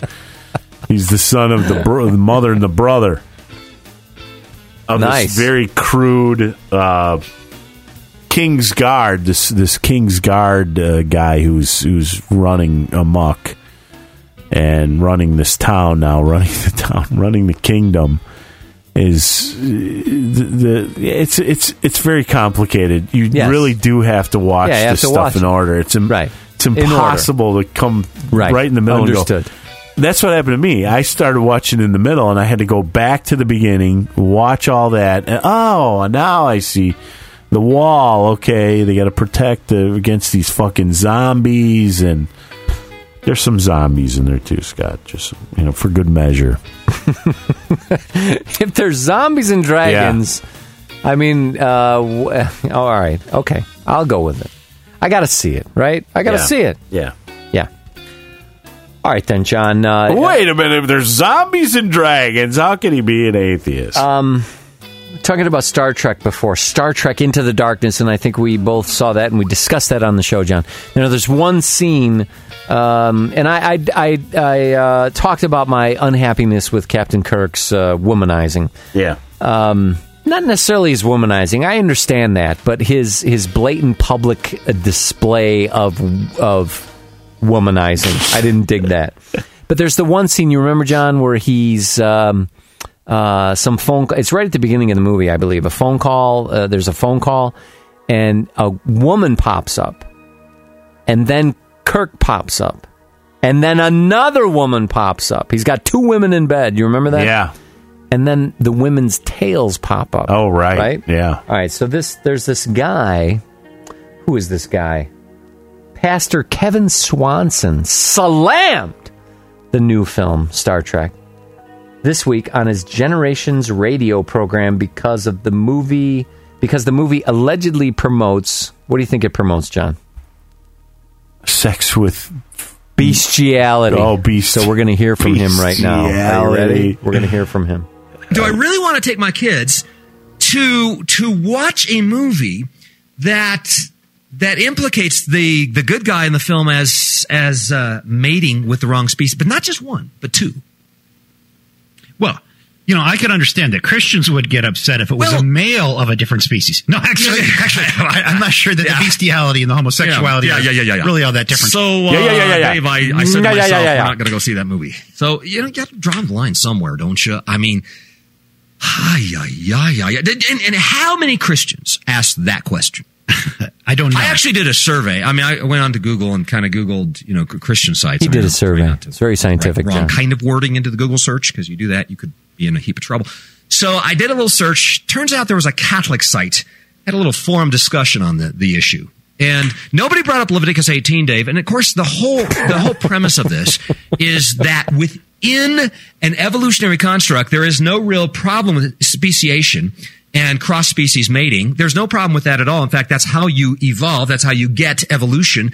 And That's not- so that's not the- accurate. The, end result, of course, is that evolution has no basic problem with bestiality or cross species mating. Okay, now Okay, so his premise is wrong. Species, different species cannot mate. He has no fucking idea what evolution means.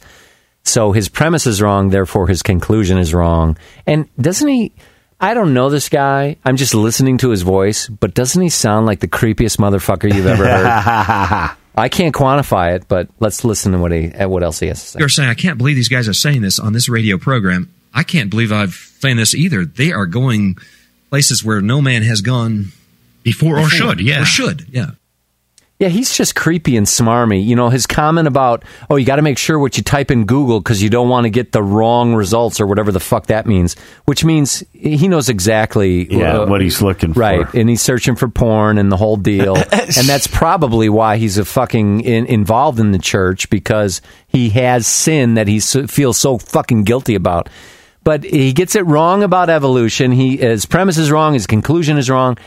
And the the ring, the thing, the ring that really bugs me is he heard about this scene, so there's no fucking way in hell he's going to go see this movie. So uh, that's what that really bothers me Yeah. because uh, uh, why not see the movie and then have a discussion about it? And uh, it- because is his faith so fucking weak that he's going to see this movie and want to go out and hump monkeys? uh, what is wrong with? Exactly. I just don't get that mentality, and that mentality and that ideology is what propagates these stupid fucking ideas go see something be introduced to something that that you don't think is uh, appropriate like i went to the internship i didn't think it was uh-huh. appropriate but it allows me to discuss it and and figure out why i don't think it's appropriate and figure out things about myself these people just want to shut that shit out. They don't want to know anything about themselves, anything about the real fucking world. Just leave me in my fucking cocoon where Yeah. God protects me and I can commit sin and, and then he'll save me. It nauseates me, this, this kind of thought. Right. And you know, people say I'm smarmy and arrogant. I say this guy is That's right. smarmy and arrogant, but for all the wrong reasons. Fucker. Fucking guy. Ugh. So there you have it. How about that? That's that's out of sight, man. Isn't it? Let's see what else I have here, John. Let me see if I have some celebrity news. Celebrity news. Oh, I did find a science story. Oh, we didn't talk about the NSA at all. Oh, Want to talk about that? sure. Have you read about that? Have Yeah. you know about that? Um, so here's what I know, and correct me if I'm wrong.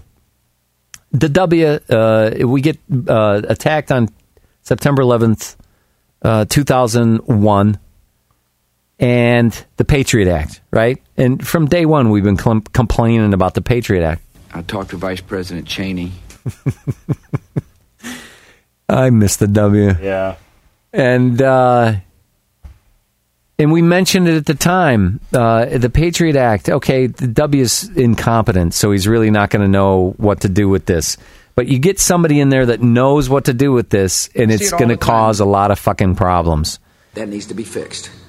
So then this uh, whistleblower, what's his name? Snowden. Yeah. Snowden. Here's a guy who didn't even fucking graduate high school. He's a security guard, and then he becomes I don't know what he is, but he has this job as a, at a consulting firm. So uh, there's so many red flags here. So the NSA, which is an organization that's super top secret and uh, s- allegedly collects everything we do on a phone call, online, email, what we search for, what we text, everything. And they have this huge data, uh, what do they call it? Data warehouse. Yeah. And Something they, like that. from what I understand, they run algorithms on this shit. Uh, and then they, oh, hey, this is um, this is a problem. Let's look deeper into this, or maybe let's go get a warrant. I don't even know if they, they, get paid warrants. this guy 122 grand a year. 122 grand a year. So he wor- he had this job for three months, and he said, uh, I really don't know what he said, other than I can look at anybody's email. I, I everything is available to me. It's not right. Uh, I shouldn't have this type of authority and this type of power. It's like the Falcon and the Snowman. It goes against the Constitution. I, I saw that. I need to see that again because I remember liking that movie, but Yeah. it was 20 years ago. I can't remember what it what it was about other than spies. Um, so the guy uh, blows the whistle and then he leaves the country. And so the first stories I read about him were he makes 200 grand a year, he's a high school dropout. You know, they're already trying to slander him Right.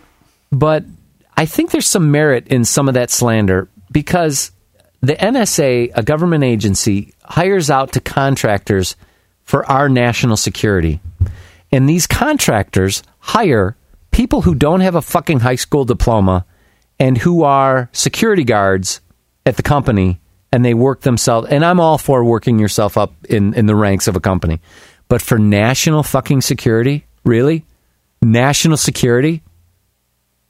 Something as important as that? They're going to give it to this guy? and the guy, you know, everybody, oh, he's a hero and all that stuff. And there's a petition uh, because he's facing like 10 years in prison for turning this information or making this information public. There's a petition to pardon him already or let him back in the country. The guy's probably going to be redacted or whatever that is. Um, but uh, that's what but don't- concerns don't, me. Don't you think we should know what our government's up to? I mean, it, it goes back to that movie, The Watch, The Watchmen. You know, and uh, and that in the movie um, Enemy of the State, stuff like that. Who's watching the Watchers? Who's Right. in charge of them? Uh, it's really disturbing, you know, and and my my uncle is one of those guys that when the W was uh, the Patriot Act and all that, he's like, I don't care if they watch me fucking shower, and I don't do anything I don't do wrong. anything wrong. I have nothing to hide. And I thought to myself, I go, you're you're gonna fucking hate it when somebody gets into the government that you don't like. Right. You like the guy now that's in there, but get, get a Democrat in there and you're going to be fucking crying like a baby.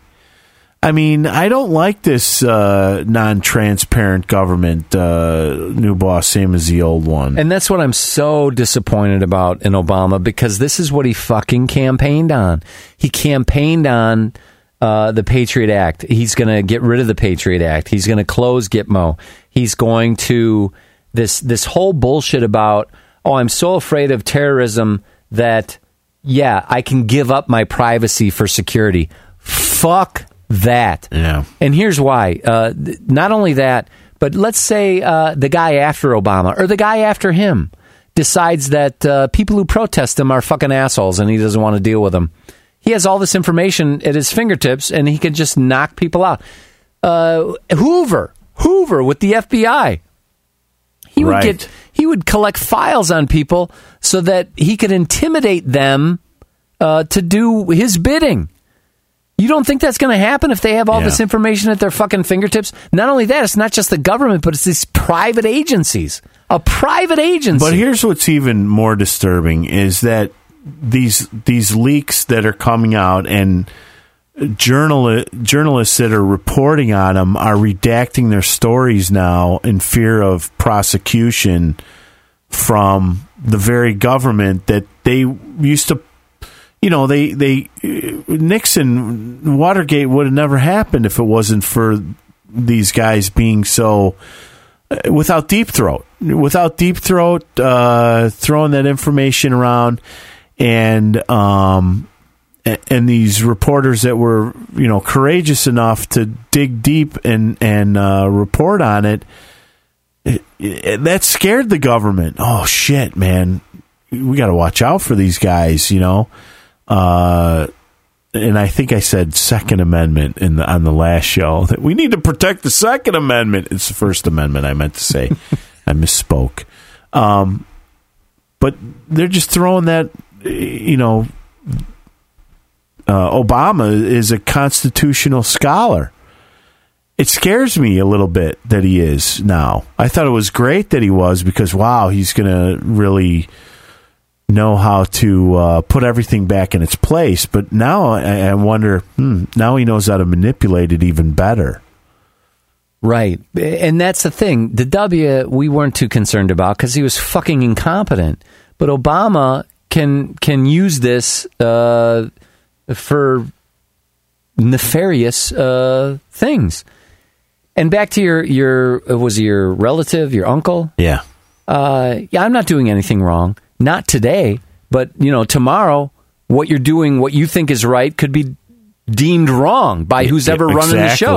And then you're fucked. And the other thing is, how many stories do we do about the SWAT breaking down the wrong goddamn door, Right. and shooting a dog or shooting a family?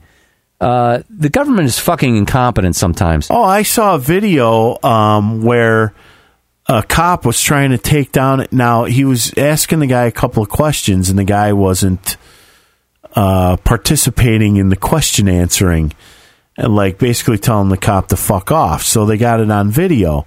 Well, while this cop was having a hard time subduing this guy because he wouldn't answer any questions, uh, another off-duty cop ran a red light and smashed into a woman's car and didn't even check to see if she was okay. Just ran over to help this cop out and tase this guy and f- knock him down on the ground to get the handcuffs on him. This guy, this fucking asshole cop, injured somebody in order to jump in and help his fellow police officer. He injured a fucking citizen. A p- Minding their own business. minding their own business. He smashed into this woman's car. I didn't. I didn't get the full story because all I saw was the video. Um, and it's just shit like that. Who were those cops protecting? Who? They weren't protecting the guy that they were taking down. They weren't protecting the people around that area because the cop was just suspicious of the, of the dude. And they sure weren't protecting the woman that they fucking smashed into. It's just getting out of hand, Scott. All right, so uh, getting back to what I was saying, John. Oh, John. I'm sorry. you digress, right? Let me digress. What was my point? You know, stories. My should uncle have a and in the shower. They and, should have and a point. you didn't care. Then somebody goes in there and he does care. No, come Yeah. on, man. Hold on. It's important. It's important. It's Im- oh. Uh, so now, let's say I get uh, some guy calls my phone, but he has the wrong phone number, right? Right. Let's say it is a terrorist, and he's calling his Al Qaeda buddy, but he dials me Right. instead. I am fucked. Now they're going through your garbage right. can. And not only that, they're going to bust my door down. Anal probing you. Right. Because they're going to get back to TTN. They're going to hear this, right? And then they're going to be like, hey, we need to shut him up. And it's curtains for me and my family. Well, here's what came out in the news. Uh, this is uh, on ZDNet. This this is about a story uh, in the Washington Post. Post published a bombshell story alleging that nine giants of the tech industry had knowingly participated in a widespread program by the United States National Security Agency, better known as the NSA. Scott. Uh, one day later, with no acknowledgement except for a change in the timestamp, the Post revised the story, backing down from the sensational claims it made originally, but the damage was already done. The primary author of the story, Barton Gellman, is a Pulitzer Prize winner, and the Washington Post has a history in investigative journalism that goes back to Watergate and all the president's men. On a roster of journalistic failures, this one has to rank near the top. Um, so, anyway, the story starts out. It says the technology companies which participate knowingly in Prism in Prism operations uh, include most of the dominant global players of Silicon Valley. They are listed on roster that bears their logos in order of entry into the program Microsoft, Yahoo, Google, Facebook, PalTalk, AOL, Skype, YouTube, Apple. Uh, PalTalk, although much smaller, has hosted significant traffic uh, during the Arab Spring and in the ongoing Syrian civil war. Well, here's the same paragraph as it appeared in the heavily edited story the very next day. What it said was the technology companies whose cooperation is essential to PRISM operations. Now, remember, before it said participate knowingly, uh, include most of the dominant global partners, blah, blah, blah, blah, blah, said the same thing, but they changed it. Somebody scared them. right. Intimidation. It's J. Edgar Hoover all over again, but in the new information age. And and it could be as simple as that. It, uh, uh, we've we've done this show for ten years, and if you take some of this stuff out of context, it can Yeah. make us look like real fucking assholes.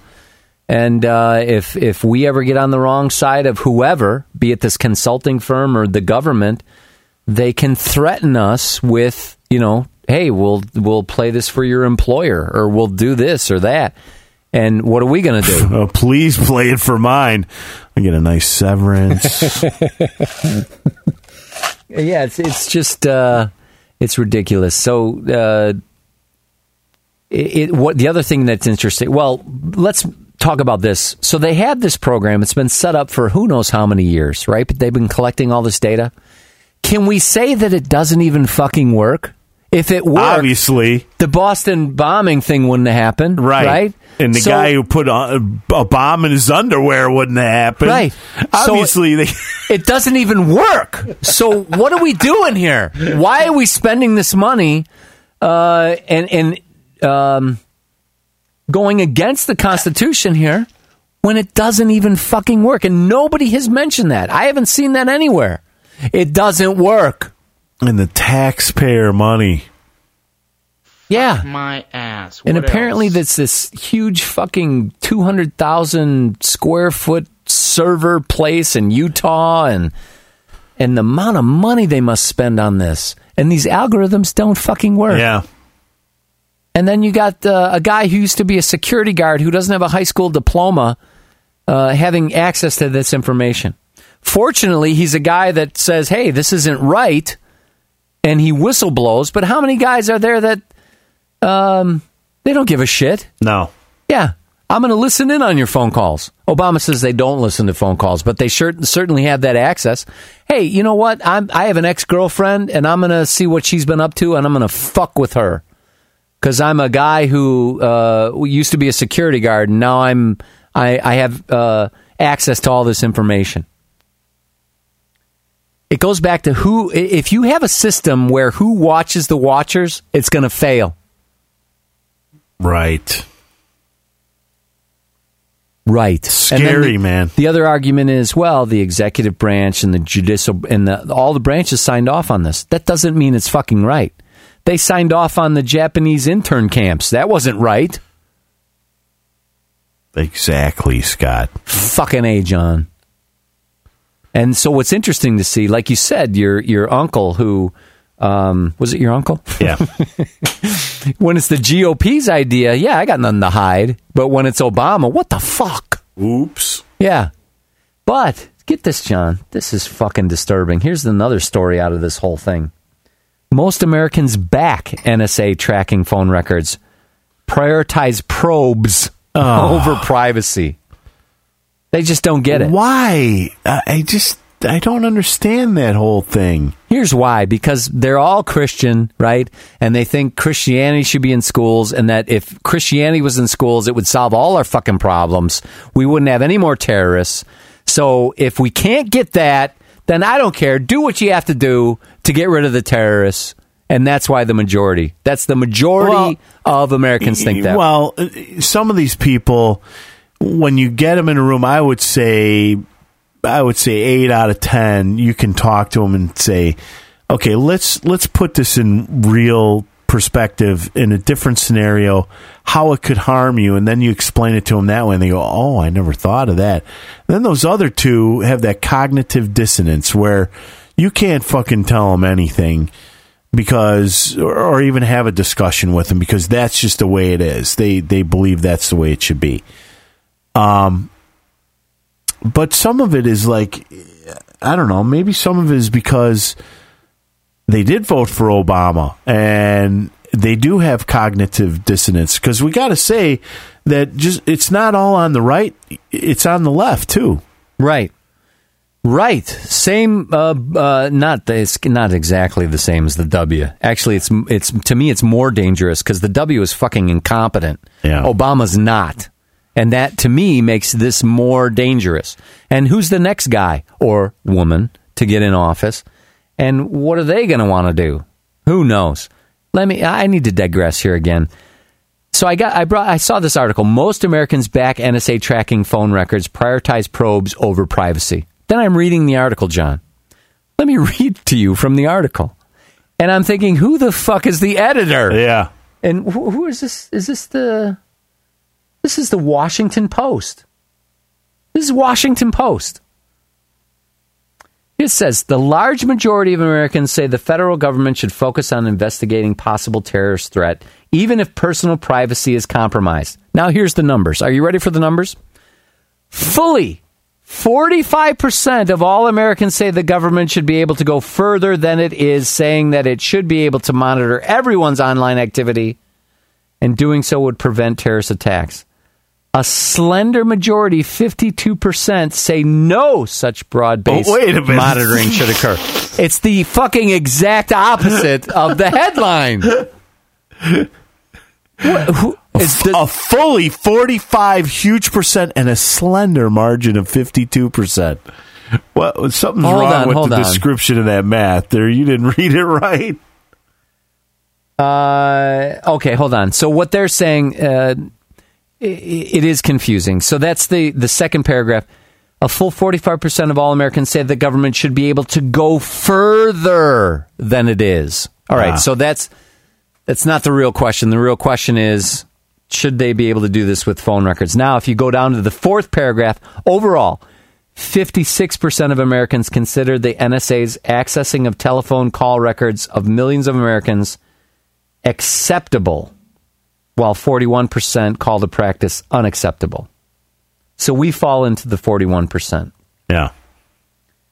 And this whole this whole idea of fear and security, I need to give up my privacy is You you actually you actually share uh, something with Penn Scott.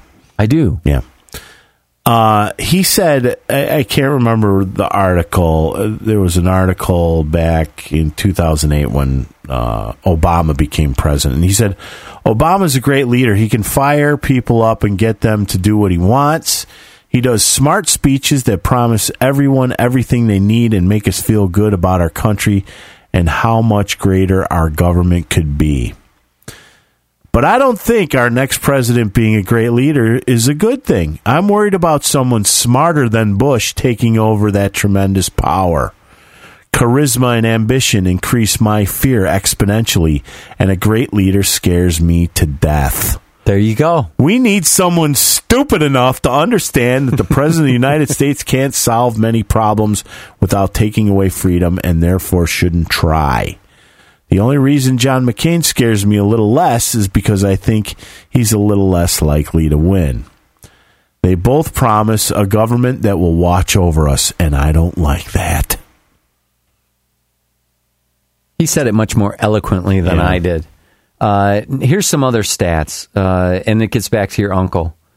Uh, in 2006, 37% of Democrats found the agency's activities acceptable. Now, nearly twice that number, 64%, say that's okay. By contrast, Republicans in 2006, 75% saw, thought it was acceptable.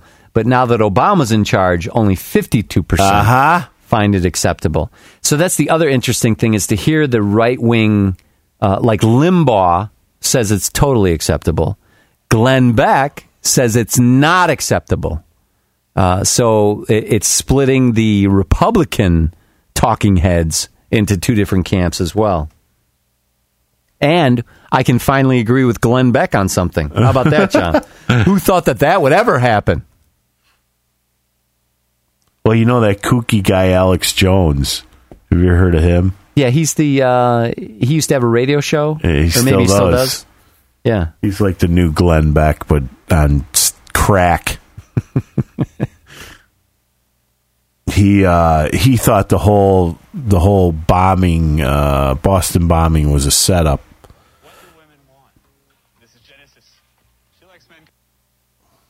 what was that, John? I don't know some ad that just popped up and started playing. That's bogus, man. A bogus. So, um, yeah.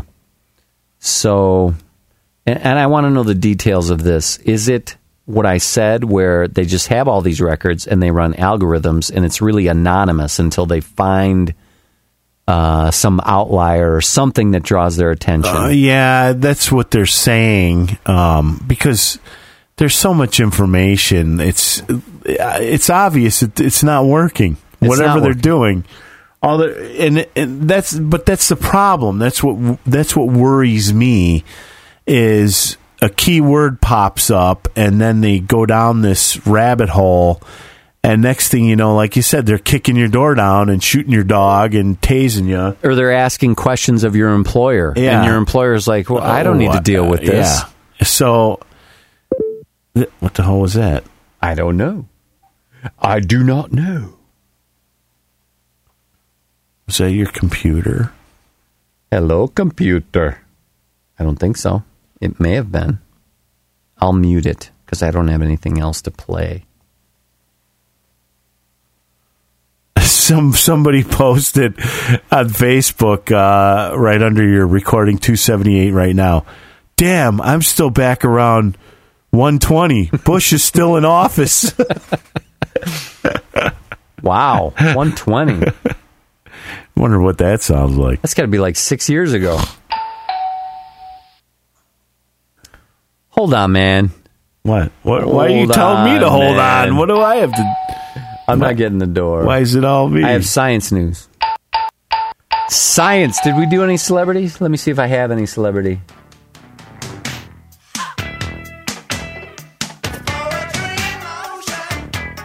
That is one big pile of shit. Uh, uh, hold on. Come on, man! It's quarter to eleven. Is it? Yeah. How long have we been recording? Uh, uh, almost two hours. Four minutes from two. Four minutes from two. Two hours. Two hours. Man, if it was daytime, we could do this talk for four, five straight hours. Right on, John. We In a just keep studio. going. In a studio. Um, uh, Paris Jackson tried to commit suicide. They say it's a cry for help. that. How about that? Um, uh, what else? Oh, Katy Perry and Robert Pattinson caught together at the Bajork concert. How about that? Oh yeah, with Yeah. her vagina knee. Oh no, No, that's, that's that Katie, Katie Holmes. Holmes. Sorry. they were like, did you see that? They were- they were uh, like mose- blurring out her knee because it looked like a vagina. Yeah, we talked Or about sky- that. Oh, I last oh week. did we? Yeah. I don't listen to the show very often. That was one of my celebrity stories. That The headline was, uh, "Is that a vagina on Katie Holmes' Oh, okay. knee or something like that?" Is she happy to see me? I don't know. All right, that's all the celebrity news. Uh, moving on to science news, I only have one science story. It's not even really a science story. It's from the the Mail online uh, from the UK. I'm assuming it's based on some sort of research, but it's. Uh, I thought it was pretty accurate. It says that um, men don't mature until what age, John? What you, what age do you think that Uh, men mature at? Sixty-four. 43. 43. They say women mature at uh, I'm- 32. I'm way past that. 32. Men remain emotionally immature until the age of 43, says new research. By contrast, women hit maturity at 32, 11 years earlier. 8 in 10 women are convinced that men will never stop being childish. I, I, uh, I'm childish. I can't imagine stopping being childish. Yeah. Um, maturity failings include finding farts funny and being unable to cook. really? I can cook and I still find farts funny. How about that? Yeah.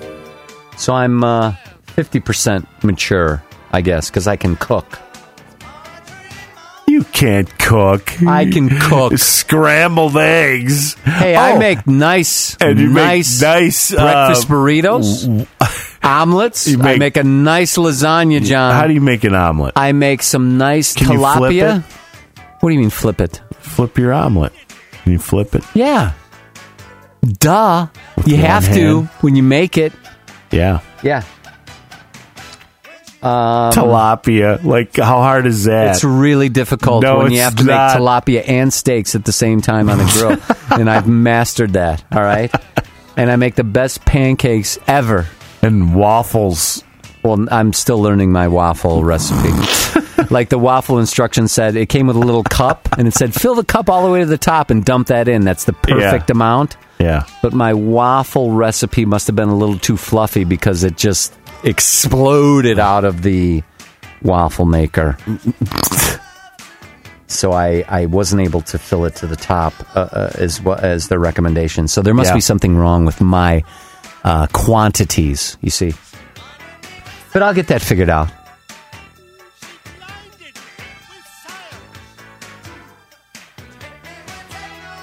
Is that it? Um, seeing if there's anything else. Uh,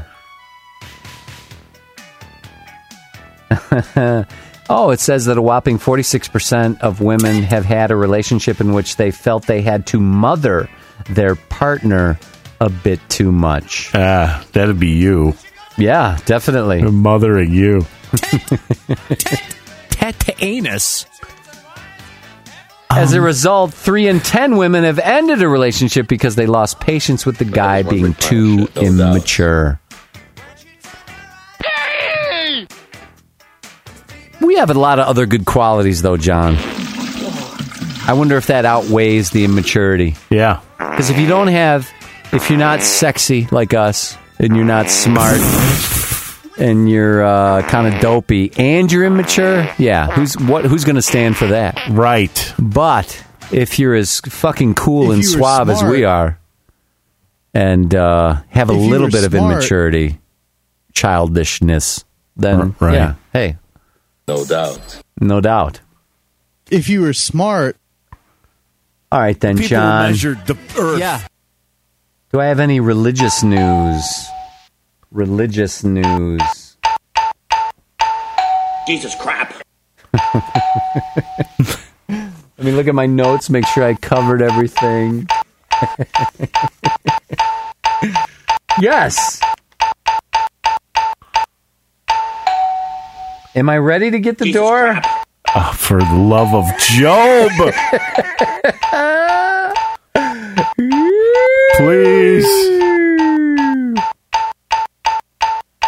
Yeah, I, I can go get it. I don't have any other stories. How about that? Please.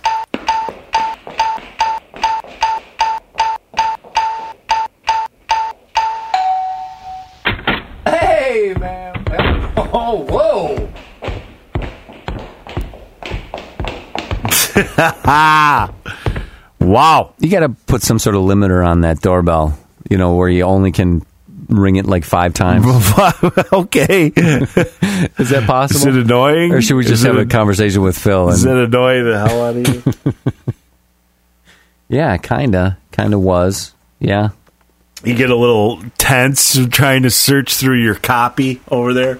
Yes, my copy. I'm I'm computer and paper. I still have paper. You know, I'm thinking of getting a uh, fucking Apple MacBook, man. Get it, man. Do it. Because I am so sick of this piece of shit Dell.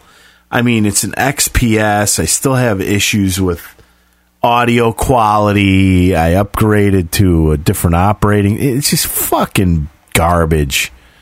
It's got to be the. There's no help to fix it. Uh, I hate it. It's heavier than fucking shit. The battery doesn't last for 10 minutes.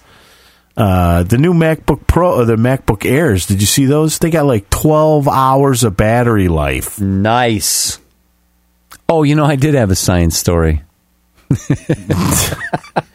it was a really cool Uh-huh. one too, but I already closed my laptop. But it was about batteries. It was about how these guys at some college developed this highly efficient battery using carbon nanotubes and how they also figured out how to mass market it and make it available like create an infrastructure of this.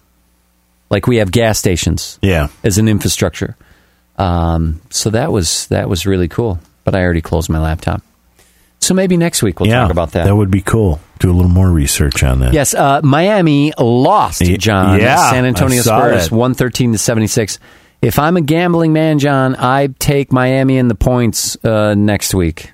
Yeah. I haven't looked at the stats yet, but if you get beat by 36 points or whatever the fuck it was, uh, you're not. Uh, my assumption is the Spurs shot over 50%, Miami shot terribly, uh, and that always evens out.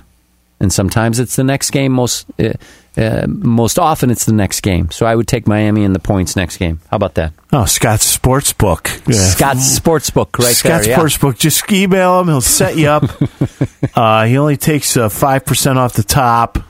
I don't take anything off the Oh, top. It's no? free advice. No, Annie. John. You get nothing? No, I'm like I give out free advice, and when you hit big, you know, just remember me. That's all I Yeah. ask. Send you a bottle of Something. Creek. Yeah, that'd be great. It's out of sight. That is out of sight. Is Phil ready? Of course, John. I'm always ready. It's exciting to be in here and hear you two live. You know, I usually have to listen to, to the recording, TTN News. but to be here live is something else. Come. Thank you, John. There's frustrating. A man put his penis. I'm sorry. Uh, Let me hold on. There's been a rash of penis stories in the news, hasn't there, John? It's not that I go out and look for penis I- stories; they yeah, just happen okay. to. They I'm just happen gay. to come up. Do you see what I'm saying?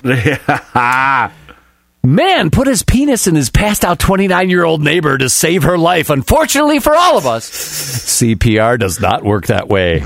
That's right. A 50 year old St. George man is in trouble after he allegedly found a female neighbor unconscious on her front porch. And now she has and allegedly claimed he had sex with her to try to warm her. Roger William Kelly told police he inserted his penis inside the unconscious 29 year old on May 19th because he was trying to save her life. He said he did place it inside of her to try to get her temperature up. Police wrote in a probable cause statement filed by the 5th District Court. Police told Kelly that his actions amounted to rape. He was charged Monday with one count of first degree felony rape. Kelly told officers that he found the woman pass out in front of her apartment and brought her inside his apartment, changed her clothes, and put her in his bed. He said he then lay down next to her and hugged her to try to get her temperature up because she had been outside, then attempted intercourse to warm her up. When police arrived responding to an unconscious person call, they said they found Kelly inside his apartment giving the woman CPR. The woman later told police she thought she might have been raped and recalled being dressed in a pair of men's underwear and shorts. She told police she had bruising on her pelvic and upper thighs. The hospital was unable to complete a rape kit because the woman's vaginal area was cleaned while she was sedated. Oh, man. Kelly told police that the two previously were intimate, but admitted the woman had told him before the incident that she didn't want to have sex with him again. Next story, John.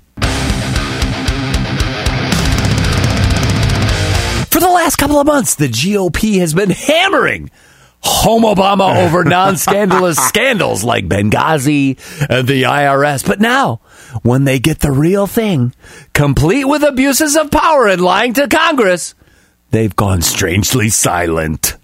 Next story, John. An ambitious teen quits job at Target and starts a new career in the Target parking lot, John. This is out of Hicksville, New York. No. Police on Long Island say a teenager who just quit his job threatened a family during a parking lot robbery. Nassau County Police say 17 year old Ketty Oliver of Westbury is charged with two counts of robbery and two counts of endangering the welfare of a child. The incident occurred after he quit his job Sunday at the Target in Hicksville. Police say he approached a family with two small children outside the store. They say he pushed them and demanded money while pointing his hand in the shape of a gun at the husband and the children. The wife, fearing for her family's safety, handed over an undetermined amount of money.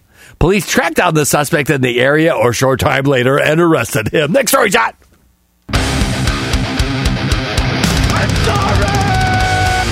Muslims, John, the religion of peace, and the chosen religion of the Taliban, who award two children scholarships for preaching the peace of Islam and Allah. I'm just kidding. They decapitated a 10 and 16 year old for allegedly collecting food from a trash bin. Oh. Next story, oh, John. Christ. A professor who joked that a student should go down on him was totally kidding.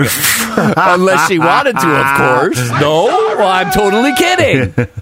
Robert Ammon Jr., former professor at Pennsylvania's Slippery Rock University, went down a slippery slope when he took his students on a spring break trip to Spain. The professor allegedly accompanied 19 of his students to a bar where he proceeded to disclose a little too much personal information, including how many women he had slept with. And of those nearly 100 partners, how many came after his marriage to his wife. Later during the same party, he asked who his personal favorite student in class was. He reportedly declared that a particular female student was with him, them on the trip, would be his favorite if she sucked his dick. If she went down his slippery pole. That July, Ammon was dismissed from Slippery Rock for unprofessional conduct and specifically for being intoxicated with Oh, students man. and for making inappropriate sexual comments to and about students. As part of the response to these charges, Ammon said his words that night were unprofessional, simply because was he was cold. Was intoxicated to warm her up. and characterized his comments as trash talk, not harassment. As it goes, the union Ammon belonged to, the Association of Pennsylvania State College and University Facility, challenged his admission and his dismissal from school. It was no dice, though, as back in 2006, the university had reprimanded Ammon for sexually harassing a student, and he had agreed to resign if such conduct had repeated in the future. The court ruled the school was within its rights to dismiss him, as the former professor had been warned previously of what would happen if repeated past mistakes. Ah.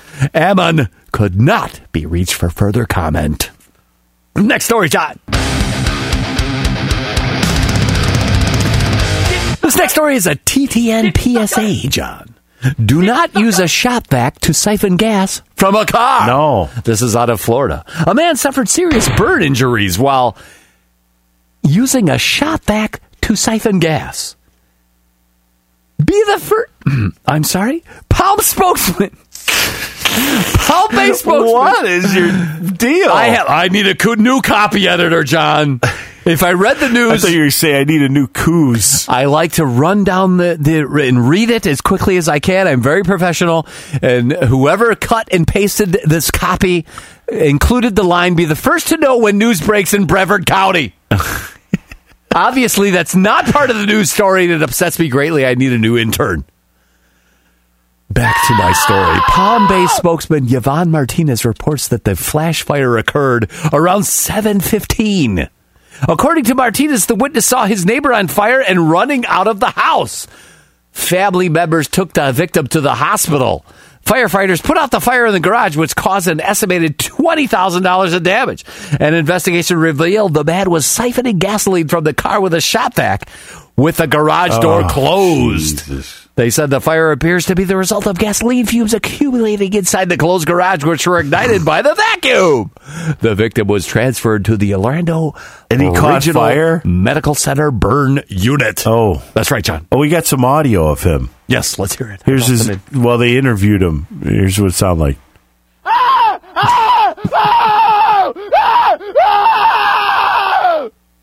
And our That's all he had to say. next and last story, John. Next and last story. A psychic, John, a psychic. The psychic is from the UK. The psychic Derek Acorah. Acorah. Ak- Acorah. A psychic cancels his psychic show due to unforeseen circumstances. That's right. The television psychic Derek Acorah was forced to cancel his latest show because of unforeseen circumstances. Fans were left fuming after Acorah, 63, who claims to be able to contact the dead, apparently couldn't see what was about to happen in his own life. The star of Ghost Show Most Haunted was due to perform at Carnegie Hall in Dunfermline, Fife last night for the last leg of his Eternal Spirits tour.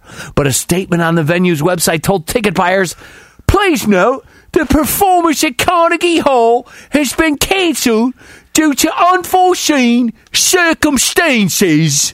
An annoyed fan told the Sunday People, How can a psychic have his show cancelled due to unforeseen circumstances?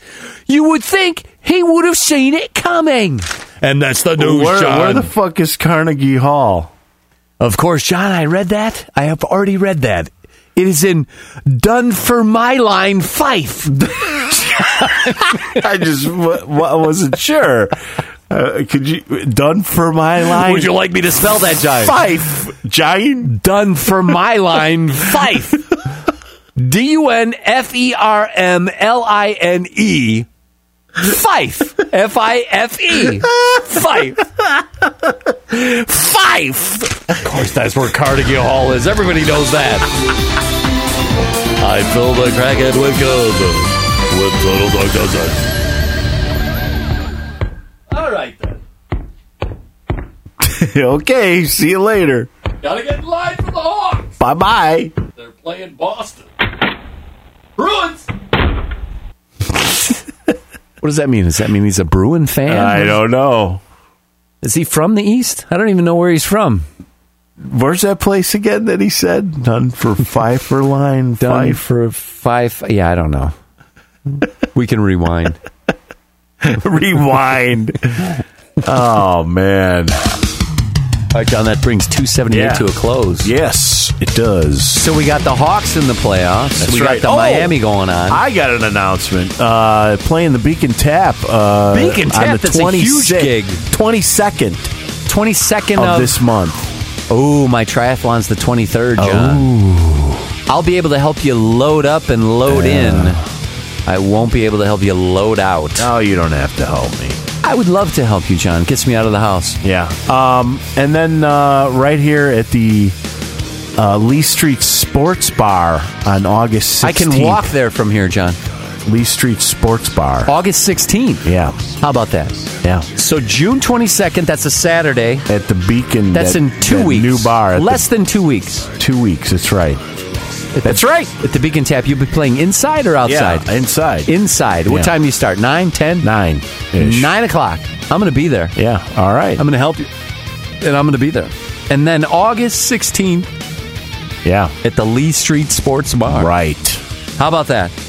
That's Modern Elixir. We're actually, I think we're calling ourselves Dr. Blue Nut's finest Modern Elixir number 69. That's, That's our a mouthful. official band name. The official name. Because there's already a band called Elixir in town. I see. So my logo does say Dr. Blue Nut's finest Modern Elixir number 69. So There you go. that's our whole name. That's childish, if you ask me. I don't care. I don't care. I'm Number almost 50. 69. Funny, isn't it? Well, you have to put a number. There's always like a number. What number is Right. this elixir? So 69, why not? You finally got it right after Yeah. 69 combinations. That's right. 68. 69th was the best one. Yeah. All right, well, that's it for this week. I'm John. And I'm Scott. Say goodnight, Scott. Good night, Scott.